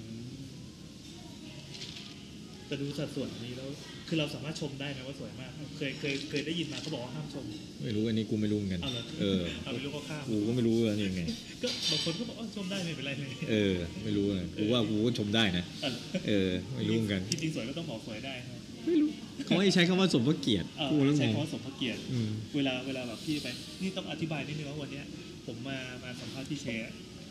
พี่เชษเขาโทรมาขอเลื่อนนิดหนึ่งเพราะว่าวันนี้แบบก็จะต้องไปนำเหมือนไปนำนำชมเพราะเป็นว่าอืมพี่แกก็จะเหมือนเป็นไกด์ที่แบบเดินใช่เดินกลุ่มเป้าพูดเรื่องเดิมๆซ้ำนี่ก็เรื่องเดิมปะวะๆใช่เรื่องเดิมอะไรวะคือเวลามีมีแบบแบบเอ่อเป็นข้าราชการอะไรมาเป็นชั้นผู้ใหญ่อะไรมาพี่เชษก็ไปยืนกลุ่มเป้าไม่แต่เราก็รู้สึกดี เพราะว่าปกติถ้าไปดูเองเนี่ยมันก็จะไม่รู้หรอกว่าเฮ้ยตรงนี้มันมาจากอะไร ตรงนี้มันมีที่มาที่ไปยังไงเออเออเฮ้ยอันนี้ คือจริง ๆ แล้วเนี่ยการออกแบบเนี่ยมันมีที่มาที่ไปหมดครับก็อย่างที่บอกว่างานดีไซน์เนี่ยยังไงมันคือการที่จะตอบได้เนี่ยก็คือต้องมีที่มาที่ไปว่าเฮ้ยทำไมต้องสร้างตรงนี้ทำไมต้องเป็นรูปนี้ทำไมต้องเป็นอย่างนั้นอย่างนี้เอออะเราเรื่องเรื่องดีไซน์แล้วทีนี้เรื่องกระบวนการทำงานเนี่ยคือคือกรมศิลป์นอกจากทำขึ้นแบบเป็นแบบรูปด้านใช่ไหมแล้วหลังจากนั้นคือลง detail หมดทุกอย่างเลยป่ะครับใช่ก็ทุกอย่างอย่างที่บอกว่าทุกอย่างเป็นออกมา final เป็นแบบเท่าจริงหมด อืมอย่างของพระเมรุเนี่ยทุกอย่างทุกองค์ประกอบออกมาเป็นแบบเท่าจริง ซึ่งจริง ๆ กระบวนการเนี่ยมันก็จะแตกต่างกับกระบวนการการทำงานทั่วไป อย่างที่บอกว่าอะพอได้รูปด้านปุ๊บก็มาวางผังอืมมาวางผังมาดูเรื่องฟังก์ชันว่าเฮ้ยขนาดพระเมรุต้องเท่าไหร่ ซึ่งขนาดพระเมรุครั้งนี้เนี่ยก็เป็นขนาดใหญ่ที่สุดเท่าที่ท้องสนามหลวงณปัจจุบันจะรองรับได้ ก็คือเต็มเลย เต็มก็คือสนามหลวงกว้างเมตรสี่สิบเนี่ยเป็นพระที่นั่งทรงธรรมคือหลังเนี้ยหลังที่ใช้ พระบาทสมเด็จพระเจ้าอยู่หัวประกอบพระราชพิธี แล้วก็มีแขกต่างประเทศมาต่างๆเนี่ยสามสิบเมตร แล้วก็มันต้องมีลานรอบพระเมรุมาตรข้างละยี่ห้าเมตร เพื่อให้กระบวนพระราชพิธีริ้วที่สามเนี่ยกระบวนที่จะเคลื่อนพระศพอุตราวัดก็คือวนซ้ายรอบพระเมรุสามรอบก่อนที่จะขึ้นสู่พระเมรุเนี่ยเออเคลื่อนได้ข้างละยี่ห้ามันก็จะเหลือพื้นที่ตรงกลางเนี่ยหกสิบอืมพอดีเลย พระเมรุครั้งนี้ก็หกสิบคูณหกสิบ นี่คืออย่าบอกว่าสเกลนี้คิดมาแล้วแต่แรกเลยปะดาวอ๋อก็มีการมาปรับมาใช่เรื่อยใช่ๆแล้วพวกการลงดีเทลแบบหยุ่มหยิมหยุ่มหยิมพวกเนี้ยครับพวกสัตว์ป่าที่มะพร้าวอะไรต่างๆเนี่ยก็ปรับคือกระบวนการอย่างที่บอกว่าคือพอได้แบบหนึ่งต่อยี่สิบปุ๊บเนี่ยอ่างงานโครงสร้างมันเริ่มไปแล้วการโครงสร้างมาแล้วอ่าอันนี่คือคือคือดีไซน์ใช่ไหมครับใช่ดีไม่ก็ก็คือดีไซน์ทับไปดีไซน์ทับกับงานตอนขยายแบบหนึ่งต่อยี่สิบตอนที่ เสนอให้สมเด็จพระเทพพิจารณาเนี่ยมันก็จะเป็นแบบประมาณแบบหนึ่งต่อเจ็ดสิบห้าอ่าอ่าแต่ทีนี้พอพระองค์ท่านเป็นรูปหรือเป็นโมเดลเป็นรูปด้านอ่าได้พอพระองค์ท่านทรงเลือกแล้วเนี่ยก็มาทำขยายต่อขยายต่อมาเป็น1ต่อ20 พอ1ต่อ20 ก็ใส่ detail โครงสร้างทุกอย่างจบโครงสร้างนี่จบที่แบบ1ต่ออ่า20 พอ1ต่อ20โครงสร้างตั้งมีมีมีเกร็ดอะไรเกี่ยวกับโครงสร้างไหมครับโครงสร้างครั้งนี้ก็เป็นโครงสร้างที่พิเศษกว่าครั้งอื่นอ่าๆ เนื่องจากว่าครั้งนี้เนี่ยเป็นถ้าเรียกภาษาชาวบ้านก็คือเป็นระบบน็อกดาวน์ก็คือสร้างที่โรงงานแล้วมาประกอบที่ไซต์งานแล้วถ้าเป็นเมื่อก่อนคือมาต่อโป๊ะโป๊ะตรงนี้เลยเหรอใช่เมื่อก่อนนี้ก็มาเชื่อมกันตรงเนี้ยครั้งนี้ไม่เชื่อมของพระเมนนะจะไม่มีการเชื่อมจะใช้เป็นระบบเพลทโบลก็คือขันน็อตอืมขันน็อตคือไปสร้างที่โรงงานโครงทัดมาเป็นแท่งๆมา แล้วก็มาใส่น็อตใส่น็อตเหล็กเหรอครับเหล็กเหล็กทั้งหมดเลยนี่คือเหล็กซ่อน เหล็กอยู่ข้างในใช่เหล็กทั้งหมดเลยอ่าระบบโครงสร้างก็จะเป็นเหล็กทั้งหมดเหล็กแบบเหล็กรูปพรรณน่ะเหล็กครับไอบีมเหล็กอะไรเงี้ยก็คือเหล็กอุตสาหกรรมที่เราใช้ใช่กันใช่ก็คือสร้างที่โรงงานแล้วมาประกอบที่นี่ครับแล้วระบบฐานรากก็จะเป็นระบบฐานรากแบบแผ่จะไม่มีการฝังเข็มฝังเสาเข็มลงในพื้นที่จริงเป็นอันขาดก็จะเป็นลักษณะการกระจายน้ำหนัก แล้วก็จะมีแป้นคอนกรีตรองรับ เป็นจุดรองรับตามเสาต่างอืมๆเพราะฉะนั้นเนี่ย คือโครงสร้างในดีไซน์เพื่อการรื้อถอนให้รื้อถอนได้ง่าย ขันน็อตออกขันน็อตออกจริงๆโจทย์ก็คือเป็นช่วงเป็นสถาปัตย์ชั่วคราวใช่ใช่เพราะฉะนั้นเนี่ย concept ก็ต้องรื้อใช่แล้วนี่ครั้งนี้ก็แบบต้องคำนึงถึงเรื่องของแผ่นดินไหวอ๋อคำนึงถึงเรื่องของลมทิศทางลมต่างๆ คือการดีไซน์เนี่ยก็ต้องยังยึดโยงกับกฎหมายอาคารที่จะต้องผ่านในเรื่องของระบบโครงสร้างต้องคิดเผื่อเรื่องแผ่นดินไหว ระบบโครงสร้างต้องคิดเผื่อเรื่องแรงลม คือตัวอาคารนี้ก็ต้องต้อง follow ตามกฎหมายด้วยแหละครับ ใช่ อ๋อผมคิดว่าแบบแต่ไม่ต้องไปขออนุญาตอะไรหรอก แต่คือหมายถึงว่าในหลักการทำงานของวิศวกร และก็ผู้ออกแบบเนี่ยเขาจะต้องได้มาตรฐานใช่ต้องได้มาตรฐาน อ๋อ ใช้ตัวกฎหมายเนี่ยเป็นตัวกรอบในการออกแบบให้เข้ามาตรฐานความปลอดภัย อ๋ออ๋ออ๋อการรับน้ำหนักโหลดต่างๆเนี่ยก็ใช้กฎหมายนี่แหละ ว่าเฮ้ยพื้นนี้จะรองรับได้กี่คนอืมโหลดเท่าไหร่ นั่นแสดงว่าถึงถึงขนาดเป็นพระเมรุมาตรเนี่ยก็ก็ คือต้องอยู่ในกรอบกฎหมายเหมือนกัใช่แล้วคนใช่ออกแบบนี่คือเป็นเป็นทีมใช่ไหมครับเป็นทีมเป็นทีมก็มีทั้งทีมทีมสถาปนิกวิศวกรอ่าของกรมศิลปากรอะอเป็ย่างนที่บอกว่าอาจารย์ก่อเกตก็อาจารย์กอเกียรติใช่อาจารย์กอเกียรติไม่ใช่เป็นสถาปนิกแต่ก็จะมีสถาปนิกที่อ่ามีใบประกอบวิชาชีพเข้ามาช่วย ในการดูในเรื่องของดีเทลงานที่เกี่ยวเนื่องกับไอ้ระบบวิชาชีพครับครับครับอืมเพราะฉะนั้นเนี่ยกรมศิลปากรเองก็ทำพยายามจะทำให้อยู่ภายในกรอบที่ ที่เป็นมาตรฐานเออกรอบกฎหมายนี่ก็คือกรอบที่เป็นมาตรฐานอยู่แล้วทำออกมาได้ถูกต้องใช่ทุกอย่างละใช่ทุกอย่างสามารถมีเหตุมีผลว่าทำไมโครงสร้างต้องหนาขนาดนี้ต้องอย่างนี้เพราะเราเนี่ยแดงลมเท่านี้ปะทะเท่านี้ตามกฎหมายกำหนดให้ต้องเท่านี้อะไรเงี้ยอืมอืมอืมอืมมันก็จะทำให้การทำงานเนี่ยดูมีแบ็คตัวตอบที่ถูกต้องได้อืม เวลาสืบย้อนกลับมาก็อะอืมถูกต้องใช่ใช่สใช่ง่างามอืมแล้วทีนี้อ่าพอพอที่คุยกันว่าเป็นสถานการณ์ชั่วคราวเนี่ย มันก็ต้องมีการรื้อถอน อันนี้มีกำเขาก็มีกำหนดรื้อถอนอะไรออกมาหรือยังครับกำหนดเนี่ยก็คือตอนณณปัจจุบันนี้ก็คือจัดแสดงจนถึงสิ้นปีก็คือ 31 ธันวาครับใช่ หลังจากนั้นเนี่ยถ้าไม่มีการต่อก็จะมีการรื้อถอนกันทันทีภายหลังจากที่จบนิทรรศการ ก็อาจจะใช้เวลา 2-3 เดือนอะไรเงี้ยในการรื้อถอน บางส่วนก็จะไปเอ่อเก็บไว้ที่สำนักช่างสิบหมู่ บางส่วนก็จะมีการจัดสร้างพิพิธภัณฑ์ขึ้นที่คลองห้าอ๋อนะครับเป็นพิพิธภัณฑ์ที่เกี่ยวเนื่องกับพระราชพิธีโดยตรง แต่ว่าคงไม่ได้เก็บทั้งหมดเพราะในเรื่องคติความเชื่อความเป็นของอาวมงคลอืมในเรื่องของพระเมรุเนี่ยเขาจะไม่เก็บแบบสมบูรณ์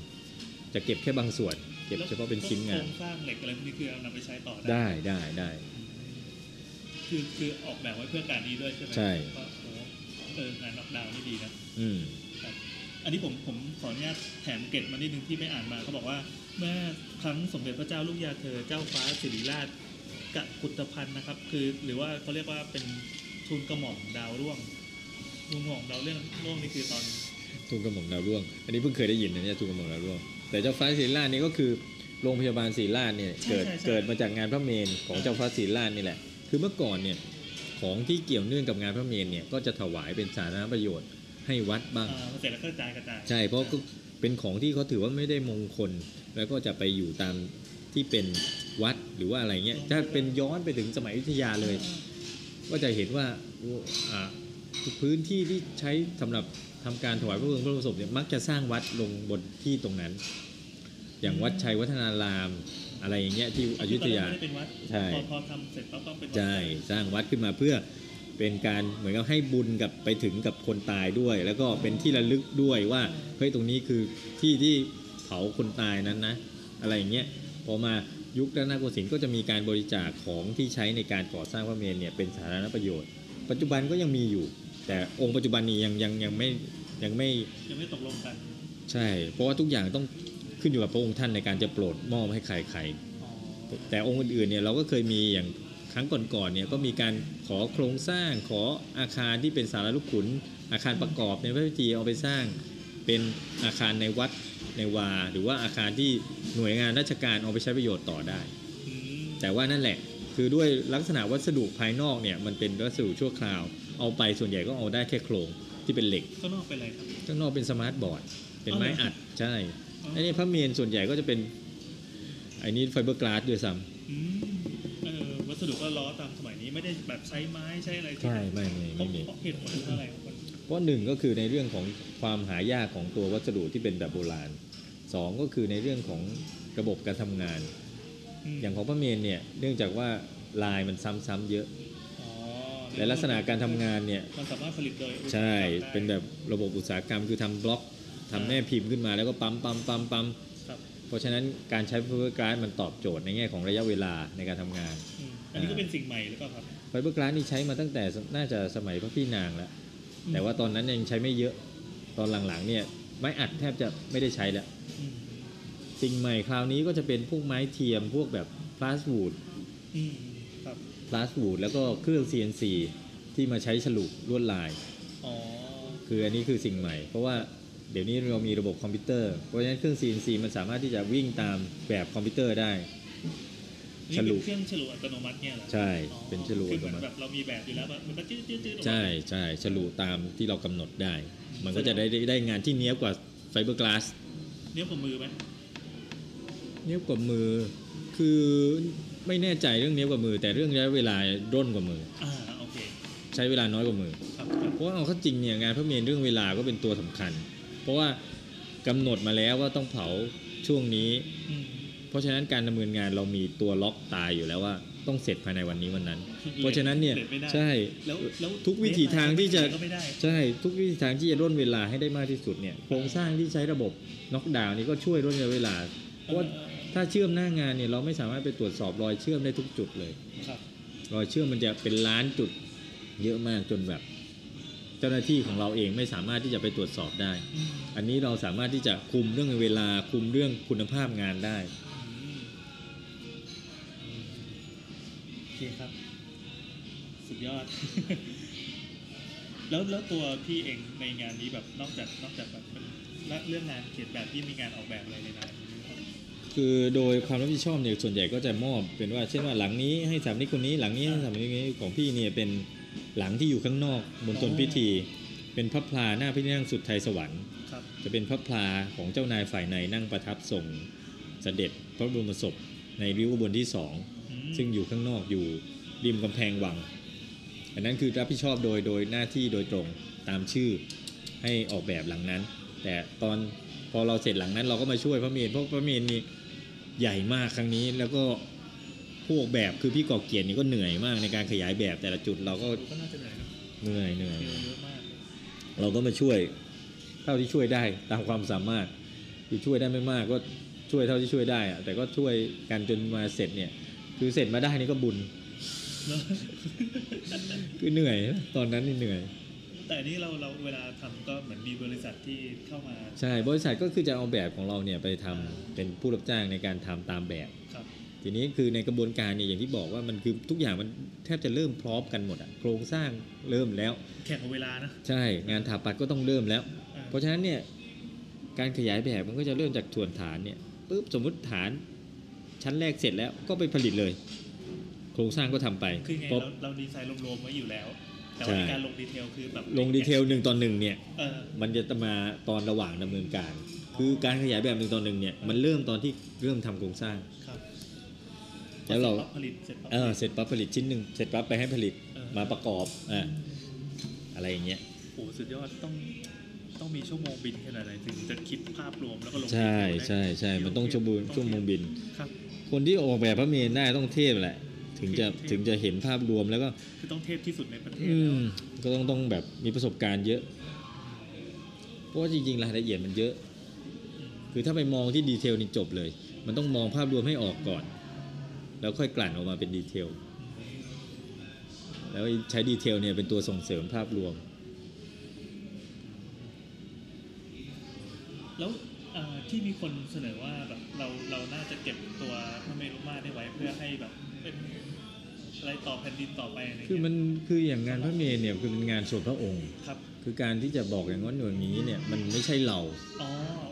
อเคคือมันต้องทางเจ้านายเป็นคนบอกมาว่าเอ้ยจะดำเนินการกับส่วนนี้ยังไงดำเนินการกับส่วนนี้ยังไงอืมซึ่งมันก็จะมีเรื่องคติความเชื่อเรื่องประเพณีเรื่องของจารีตอะไรเข้ามาเกี่ยวข้อง อย่างงานพระเมรุเนี่ยอย่างที่กราบเรียนว่ามันไม่ได้ มันไม่ใช่เป็นงานของมงคลอะอ่าใช่ซึ่งโดยปกติก็ไม่เก็บนที่เอาไว้ตั้งโชใช่ว์ใช่ไม่ใช่ตั้งโชว์แล้วก็มันไม่ใช่ไม่ใช่เรื่องที่จะเป็นคือมันจะบอกว่าเป็นสถานที่ท่องเที่ยวมันก็ก็ไม่ไม่ใช่ใช่ไม่ใช่ไมันเป็นหาะสเพื่อการใช้ในงานหนึ่ง จะเอาไปใช้อย่างอื่นเอก็ยาก เอาง่ายๆเหมือนเราจัดจัดงานศพที่บ้านใช่แล้วก็ก็ก็ต้องเคลียร์ออกแล้วก็ใช่เหมือนเดิมใช่ใช่มันก็ยากอะในเรื่องคติความเชื่ออะไรหลายอย่าง ซึ่งก็แล้วแต่พระองค์ท่าน เพราะว่าอย่างที่บอกว่างานพระเมรุจริงๆมันงานส่วนพระองค์เนี่ยงานที่พระองค์ท่านเอ่อแล้วแต่ภาพดำเนินการวมใช่วินิจฉัยอืมเออโอเคก็จบเรื่องพระเมรุนะยาวชิบเดี๋ยวหายพี่เดี๋ยวพี่จะเก่งแบบเยี่ยวเหนียวเออยาวชิบหายไว้พี่แบบ เป็นคนจริงจังขนาดนี้ได้ไม่ตั้งแต่เมื่อไหร่กันฮะ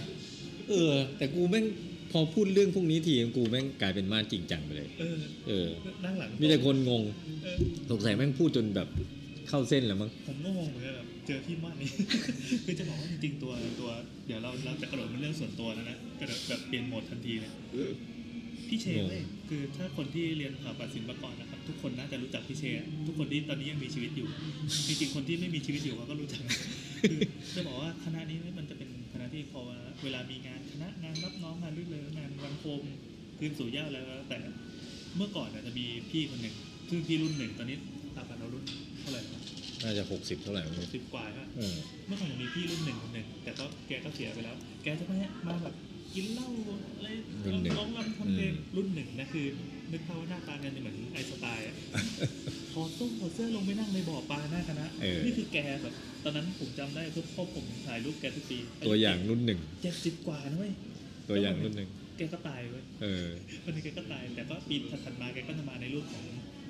ป้ายไวนิลเออเด็กก็ทำป้ายไวนิวมาว่าแบบพี่ม้ายังมาอยู่เสมอเอออะไรเงี้ยแต่ทีนี้ในในขณะเดียวกันมันจะมีคนบุคคลร่วมสมัยอีกก็คือพี่เชนเนี่ยอยู่ๆมันก็โผล่มาพี่เชนจะเป็นรุ่นที่ 42ใช่ไหมสิบสองที่ 42อะห่างจากปู่คนนั้นน่ะ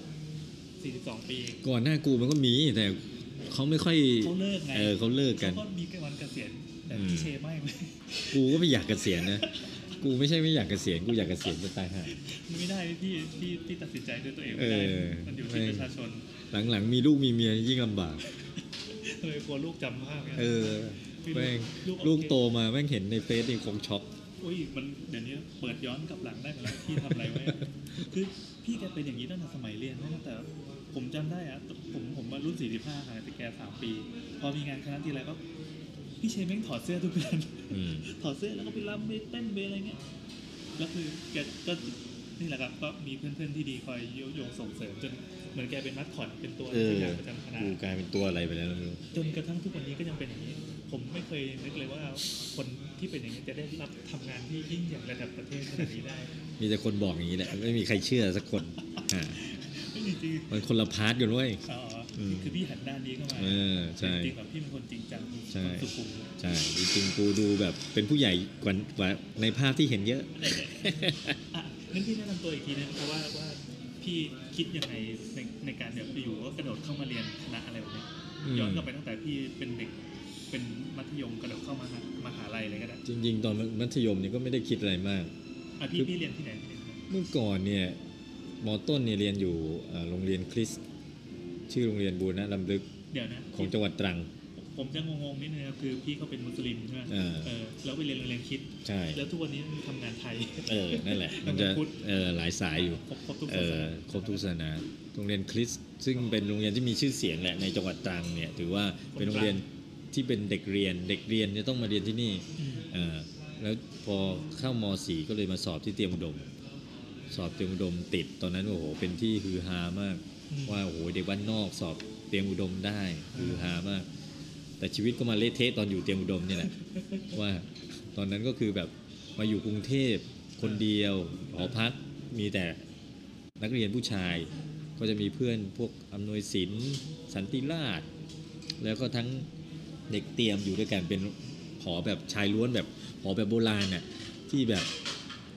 ห้องน้ำรวมแล้วก็มีฟิตไม่เชิงฟิตเนสมีเขาเรียกกระสอบทรายอยู่ด้านล่าง มีที่ยกกล้าม ก็จะมีตอนเย็นๆก็จะมีรุ่นพี่แบบอำนวยศิลมา เออ เล่นนู่นเล่นนี่แล้วเขาพวกพี่พี่ก็จะชวนเราไปกินนู่นกินนี่ ตอนกลางคืนกลางคืนก็ปีนกลับเข้าหออะไรเงี้ยชีวิตก็จะเละเทะตอนหลังก็เลยแบบพออยู่ ที่เตรียมเนี่ยนึกว่าโอ้ยสอบเอ็นทานแม่งเรื่องสบายแม่งสอบสอบสอบไม่ติดเออเพราะว่าชีวิตแม่งเละเทะจัดช่วงมห้ามหกเป็นชีวิตเละเทะจัด แล้วก็ก็เลยพอเอ็นไม่ติดนี่ก็เลยเป็นจุดที่ทำให้คิดว่าเฮ้ยชิบหายแล้วเราแม่งแบบทำให้พ่อแม่แม่งเสียใจอะไรเงี้ยก็เลยแบบเฮ้ยต้องตั้งใจใหม่ ตอนนั้นก็คือตอนอยู่เตรียมเนี่ยก็เรียนห้องถาปัดคือตอนนั้นก็ไม่รู้จักหรอกว่าถาปัดคืออะไร คือตอนนั้นเนี่ยทุกอย่างเนี่ยมาด้วย ด้วยที่บ้านทั้งนั้นเลยที่บ้านเป็นคนมาสมัคร แล้วก็บอกว่ไปสอบนี่สิไปสอบนั่นสิคือเรามันเป็นแบบเหมือนเด็กอะไรก็ได้อะเมื่อก่อนอะอะไรก็ได้เออเอาไปไปก็ไปสอบติดก็อยู่ โดยที่ไม่รู้จักเมื่อก่อนเตรียมอุดมก็ไม่รู้จัก ว่าคือคืออะไรโรงเรียนอะไรวะเออแต่ตอนมาสอบก็มาสอบตามที่พ่อแม่บอกบ้านนอกจริงๆหรือเปล่ามันนอกมากตอนนั้น คือไม่ได้สนใจไงแต่พอมาอยู่เตรียมนี่มันก็เออเฮ้ยชีวิตแม่งสนุก คืออิมันสระนะเอออิสระไงกรอบที่บ้านคือเออพบเพื่อนอยู่กับเพื่อนแล้วก็สนุกแล้วเออคือเตรียมมันดีตรงที่มันมีความหลากหลาย คือเตรียมมันจะมีตั้งแต่ลูกชาวนายันลูกนายกรัฐมนตรีเออทำให้เราแม่งเห็นสังคมแม่งเยอะมีเพื่อนหลายรูปแบบอันนั้นคือข้อดีข้อเสียของมันก็คือเราแม่งแบบไปผูกโยงกับสังคมที่แบบเที่ยวเตร่ด้วยช่วงนั้นอืม แต่คนอื่นก็เที่ยวนะ แต่คนอื่นแม่งเสือกเอ็นติดกูแม่งเอ็นไม่ติดตอนนั้นพี่เที่ยวเยอะกว่าคนอื่นปะกูก็ไม่รู้หรอกตอนนั้นแบบอาจจะคนอื่นเที่ยวแล้วก็เขาไปอ่านหนังสือหรือเปล่าเพื่อนเพื่อนเที่ยวกูนี่โอ้โหเอ็นติดดีๆทั้งนั้นวิศวะบัญชีอะไรเงี้ยกูแม่งเอ็นไม่ติด แต่ตอนนั้นพอเอ็นไม่ติดปุ๊บเราแม่งเฟลไงเพราะเพื่อนเอ็นติดแล้วเราเอ็นไม่ติด เราก็เลยต้องพัฒนาตัวเองใหม่ก็ตอนนั้นตั้งใจว่าจะสอบนี่แหละ สถาปัตย์นี่แหละเออแล้วตอนนั้นมันมีสถาปัตยกรรมไทยขึ้นมาพอดี แต่เราก็ไม่ เออเปิดไม่ได้ปีสองปีอ่าแต่เราก็ไม่ได้สนใจไงว่าสถาปัตยกรรมไทยทำอะไรวะอะไรอย่างเงี้ยคือตอนนั้นเนี่ยคืออยากเข้าสถาปัตย์อย่างเดียวสถาปัตย์อะไรก็ได้ มันมีช่องให้ติ๊กกับติ๊กเต็กไปเออเลือกสถาปัตย์ไทย ติดสถาปัตย์ไทยสถาปัตย์หลักไม่ติดเออคะแนนไม่ถึงก็ติดสถาปัตย์ไทย ตอนนั้นก็ไปซีเรียสไงก็มองว่าอะมันก็เรียนเหมือนเหมือนๆกันแหล้ววะเออเออแต่โดยพื้นฐานเนี่ยกูเป็นคนชอบเขียนไอ้พวกลายไทยอย่างนี้มาตั้งแต่เด็กอยู่แล้วโอ้พี่ต้องมีรสนิยมแบบไหนวะ ชอบนั่งเขียนลายไทย เออ แต่มันเป็นเรื่องแปลกไงตอนเด็กๆ แน่นอนเราเรียนวิชาศิลปะเนี่ยเราก็นะได้เขียนได้อะไร อย่างเงี้ยก็คือส่วนใหญ่คนที่เรียนสถาปัตย์เนี่ยส่วนใหญ่ก็จะมีพื้นฐานด้านศิลปะครับตั้งแต่เด็กอะประถมอะอย่างกูเนี่ยก็คือประกวดวาดรูปมาตั้งแต่เด็กอะไรอย่างเงี้ยแล้วก็แบบเออครูก็สอนแล้วเราก็ชอบลายไทย แล้วเราก็เขียนตามหนังสืออะไรเงี้ยเขียนมาตั้งแต่เด็ก พอมาเข้าสถานะสถาปัตยกรรมไทยก็เลยไม่ได้รู้สึกแปลก หรือว่ารู้สึกอึดอัด ก็เลยรู้สึกว่า เออเอ้ยโอเค มันกลายเป็นตรงกับที่เราชอบอ่าตามจริตพอดีเออตามจริตพอดี มันก็เลยแบบเรียนมาได้เรื่อยๆ โดยที่ก็ไม่ได้ดีเดย์นะเรียนมาแบบว่า คือตอนนั้นเรามองภาพของอาจารย์ หรือว่าบุคคลที่เป็นอาจารย์เราศิลปินแห่งชาติต่างๆเนี่ยเรามองว่าโหอาจารย์แม่งเก่งมากเอออาจารย์อาวุธเท่อาจารย์ประเวศอาจารย์ดุไทยอาจารย์วนิดาเนี่ยเทพมาก แล้วเราก็มีภาพว่า เอ้ย ก็เป็นภาพตามเด็กๆอะ่ะ แล้วตอนนั้นมันมีเรื่องไงนี่ไงเคหาดดาวเข้ามา เคหาดดาวไม่รู้มึงทันป่ะเคหาดดาวที่คุณจอมกับคุณเขียวเนี่ย พระเอกจะเป็นสามนิกรมศิลปากรโอ้นางเอกก็จะเป็นครูบ้านๆละครเอ็กแซกอะครับเออ ซึ่งตอนนั้น เออพวกมึงไม่ทันหรอก แต่ละครนั้นเป็นแรงบันดาลใจนะให้ให้รู้สึกว่าอยากเข้ากรมศิลป์โอ้ เออเป็นแรงบันดาลใจให้อยากเข้าศิลปากรและกรมศิลปากร เพราะพระเอกเนี่ยจบศิลปากรแล้วก็ไปต่อเป็นข้าราชการกรมศิลปากรครับ ซึ่งเรามองว่าเฮ้ยชีวิตแม่งบ้านๆดี คือเป็นเป็นเป็นสถาปนิกที่ดูคนละลุกกับนัดเดทหรือว่า ซึ่งถ้ามองสถาปนิกในละครยุคหลังๆเนี่ยเราจะเห็นแต่คนหล่อๆขับรถสปอร์ตเสื้อเนี้ยบกางเกงเนี้ยบแต่ในละครเรื่องเคหาดาวยุคนั้นเนี่ยพระเอกแม่งเหมือนพวกเราๆอะ คือแม่งแต่งตัวหาเหวอะไรไม่รู้ไม่ได้เข้าแก๊ปเลยเออเออแต่เขาหล่อนะพี่ก็รอไอ้แท่งมันรออยู่ แล้วก็ตอนเย็นๆก็ไปนั่งแซวน้องที่หน้าคณะเออเอเอออมันทำงานอยู่กรมศิลป์ตรงนั้น แล้วก็ตอนเย็นก็ไปเล่นหมากรุกร่วมกับน้องหน้าคณะ อะไรเงี้ยนั่งแซวเด็ก ซึ่งกูว่าเออเฮ้ยชีวิตอย่างนั้นไลฟ์สไตล์มันดีเออไลฟ์สไตล์แม่งเหมือนกับชีวิตเราเอเอออถูกจริตถูกจริตกับเราที่แบบวันๆวนเวียนอยู่แต่หน้าคณะเออเออไม่ไปไหนชีวิตไม่ไปไหน ก็เลยตอนนั้นก็เหมือนกับ เออ แต่ตอนนั้นพอเรียนจบปริญญาตรีปุ๊บเนี่ยมันดันมีทุน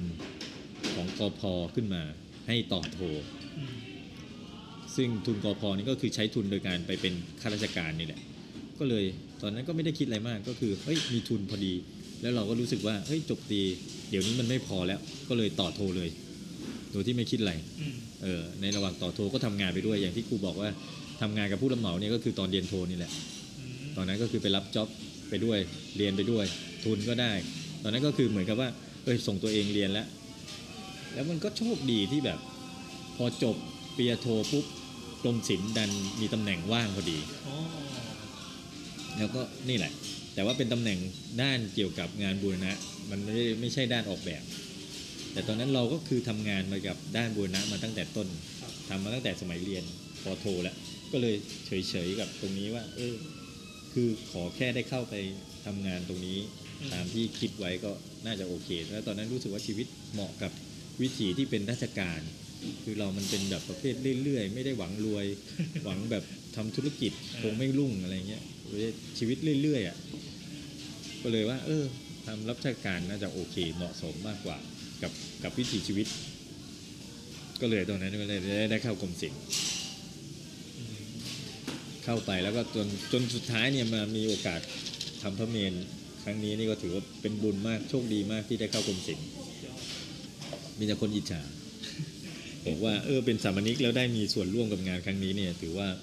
เป็นเกียรติเป็นสีมาก เหมือนเวลาเพื่อนๆหรือว่าน้องๆแซวก็จะบอกเฮ้ยแบบพี่พี่จะอารมณ์เหมือนนารูโตะนะครับที่แม่งประกาศเป็นหกอย่างเงี้ยกูจะเป็นอธิบดีกรมศิลป์โว้ยอย่างเงี้ยอันนั้นประกาศมานานแล้ว ประกาศมาตั้งแต่สมัยเรียนปริญญาตรีเหรออืมแสดงว่าแบบมีความใฝ่ฝันอันนี้จริงๆก็พูดจริงพูดเล่น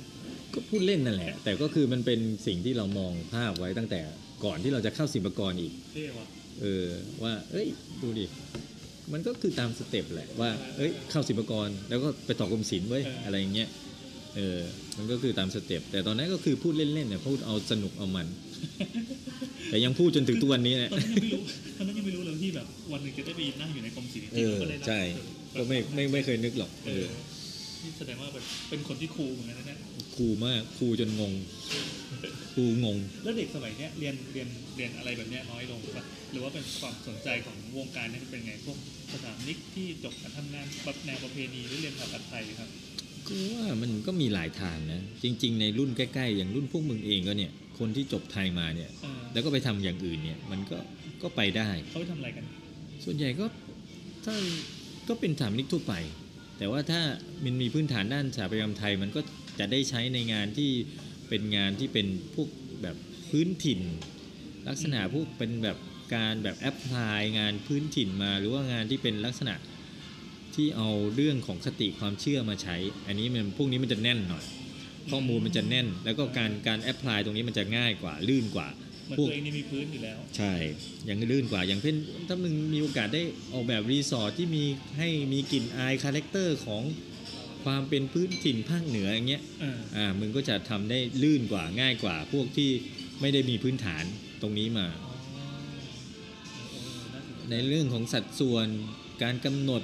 ลักษณะองค์ประกอบดีเทลอย่างเงี้ยมึงก็เรียนมาเนี่ยมันก็จะง่ายกว่า แต่จริง ๆ แล้วคนที่จะจบไทยแล้วมาทำงานไทยแบบประเพณีร้อยเปอร์เซ็นต์เนี่ย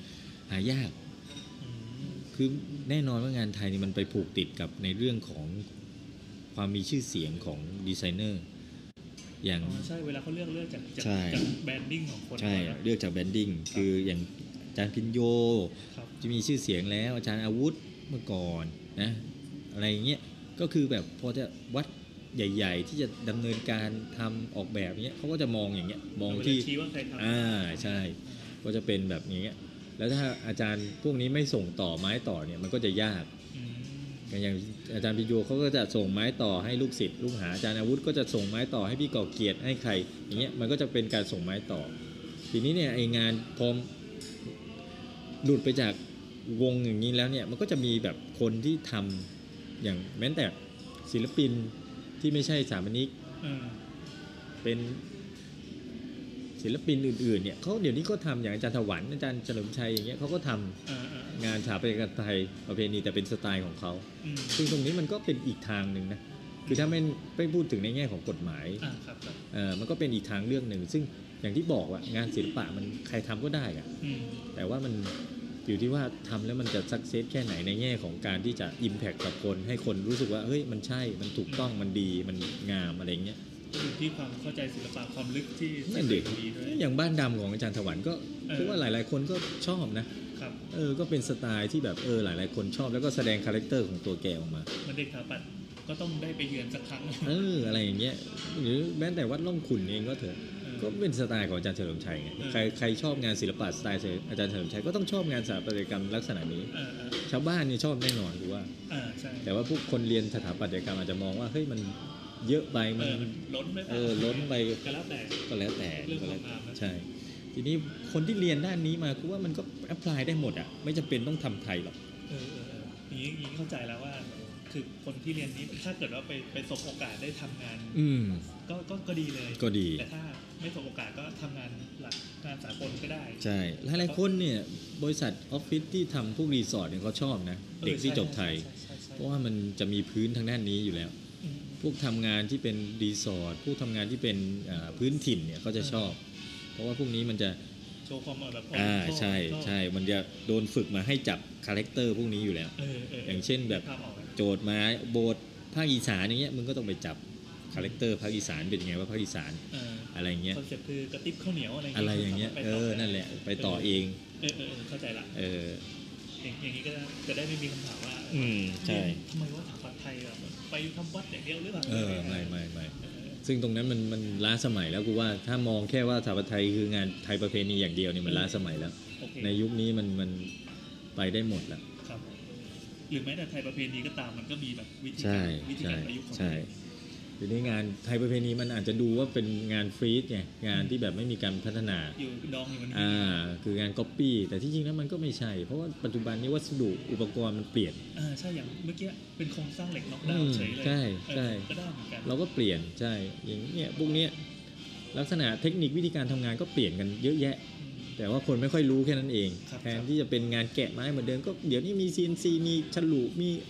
เครื่องเอออะไรตั้งเยอะแยะแม้แต่เครื่องปริ้นสามมิติเองก็ตามเออเนี่ยเนี่ยเนี่ยเนี่ยอืมคือมันมีเทคโนโลยีใหม่ๆที่มาตอบโจทย์เรื่อยๆใช่แสดงว่าถ้าเกิดว่ามีโอกาสได้ได้ทำงานมันจะเกลาฝีมือแล้วก็แบบใช่เลื่อนขั้นใช่มันอยู่ที่ผู้ออกแบบแหละอ่าอยู่ที่ดีไซเนอร์ ถ้าไปยึดติดกับอะไรเดิมๆมันก็จะไม่ไปไหนเออแต่ถ้ารู้จักอัดแอปพัฒนาว่าอะไรคือเฮ้ย อันนี้มันร่นระยะเวลาได้เฮ้ยงานมันก็ออกมาดีออกมาเนี้ยบเหมือนกันเนี่ยมันก็สามารถมีตัวเลือกอื่นๆได้ทั้งหมดเจ๋งมากอืม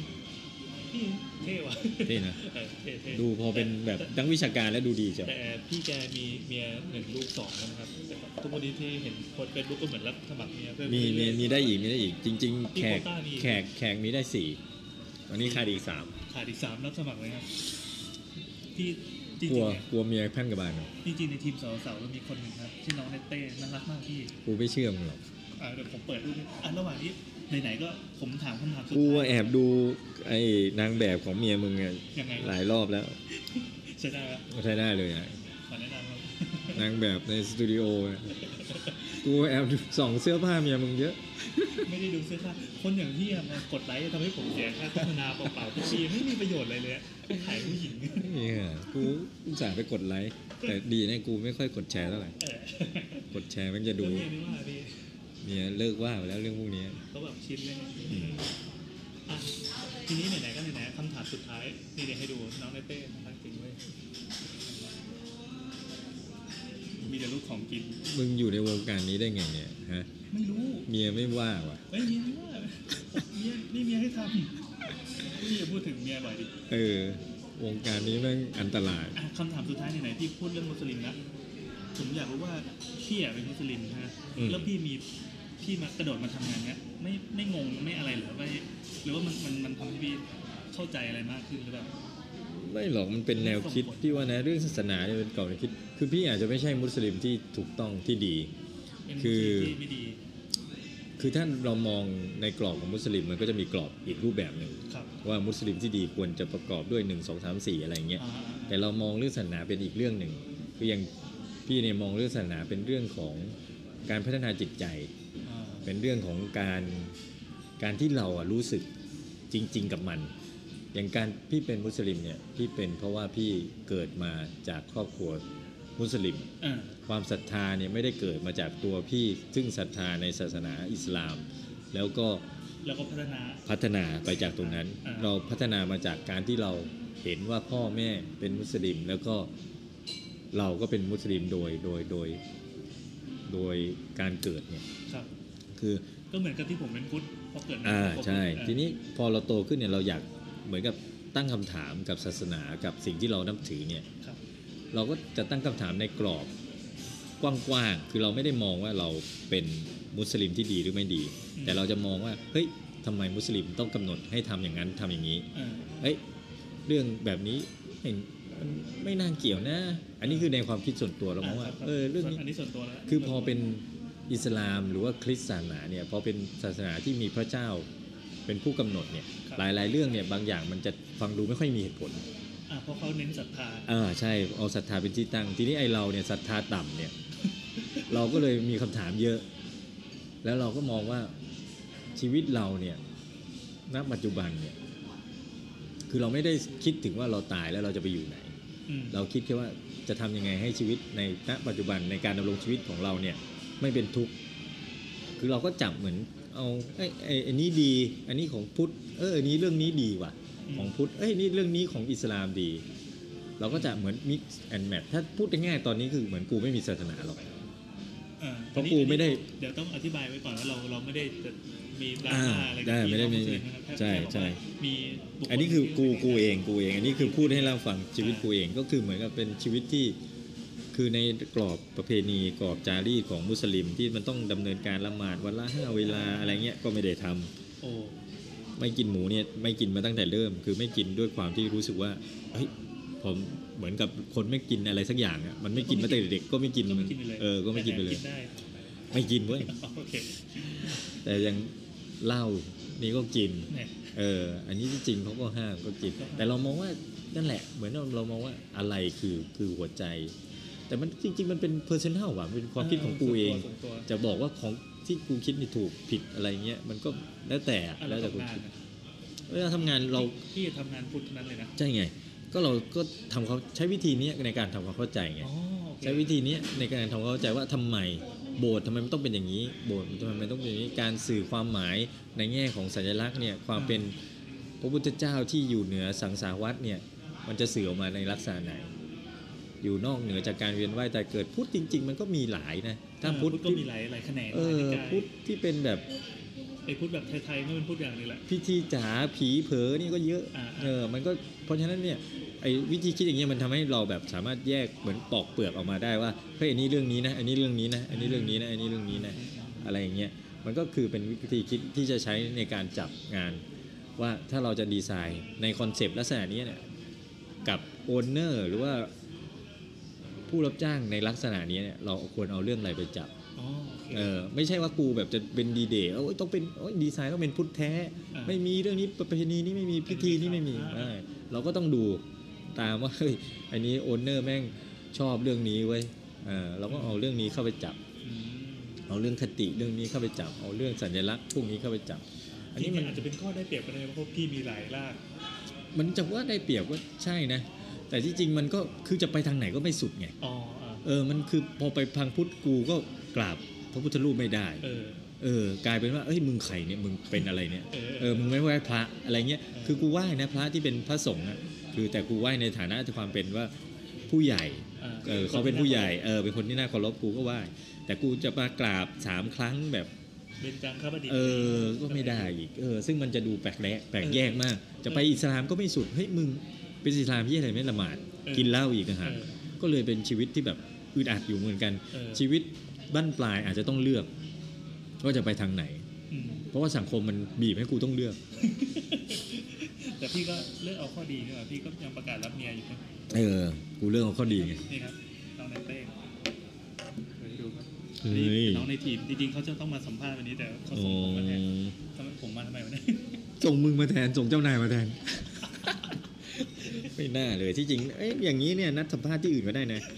ก็ผมเรียกพี่มาแล้วไม่ไปเออ โอเคงั้นก็สรุปประมาณนี้นะครับ เกือบเกือบสองชั่วโมงก็เต็มอิ่มกับความรู้อย่างนานนะนี่กูว่ากูจะโมแบบนิดเดียวจากพี่เชนะครับ ก็ต้องขอบคุณพี่เช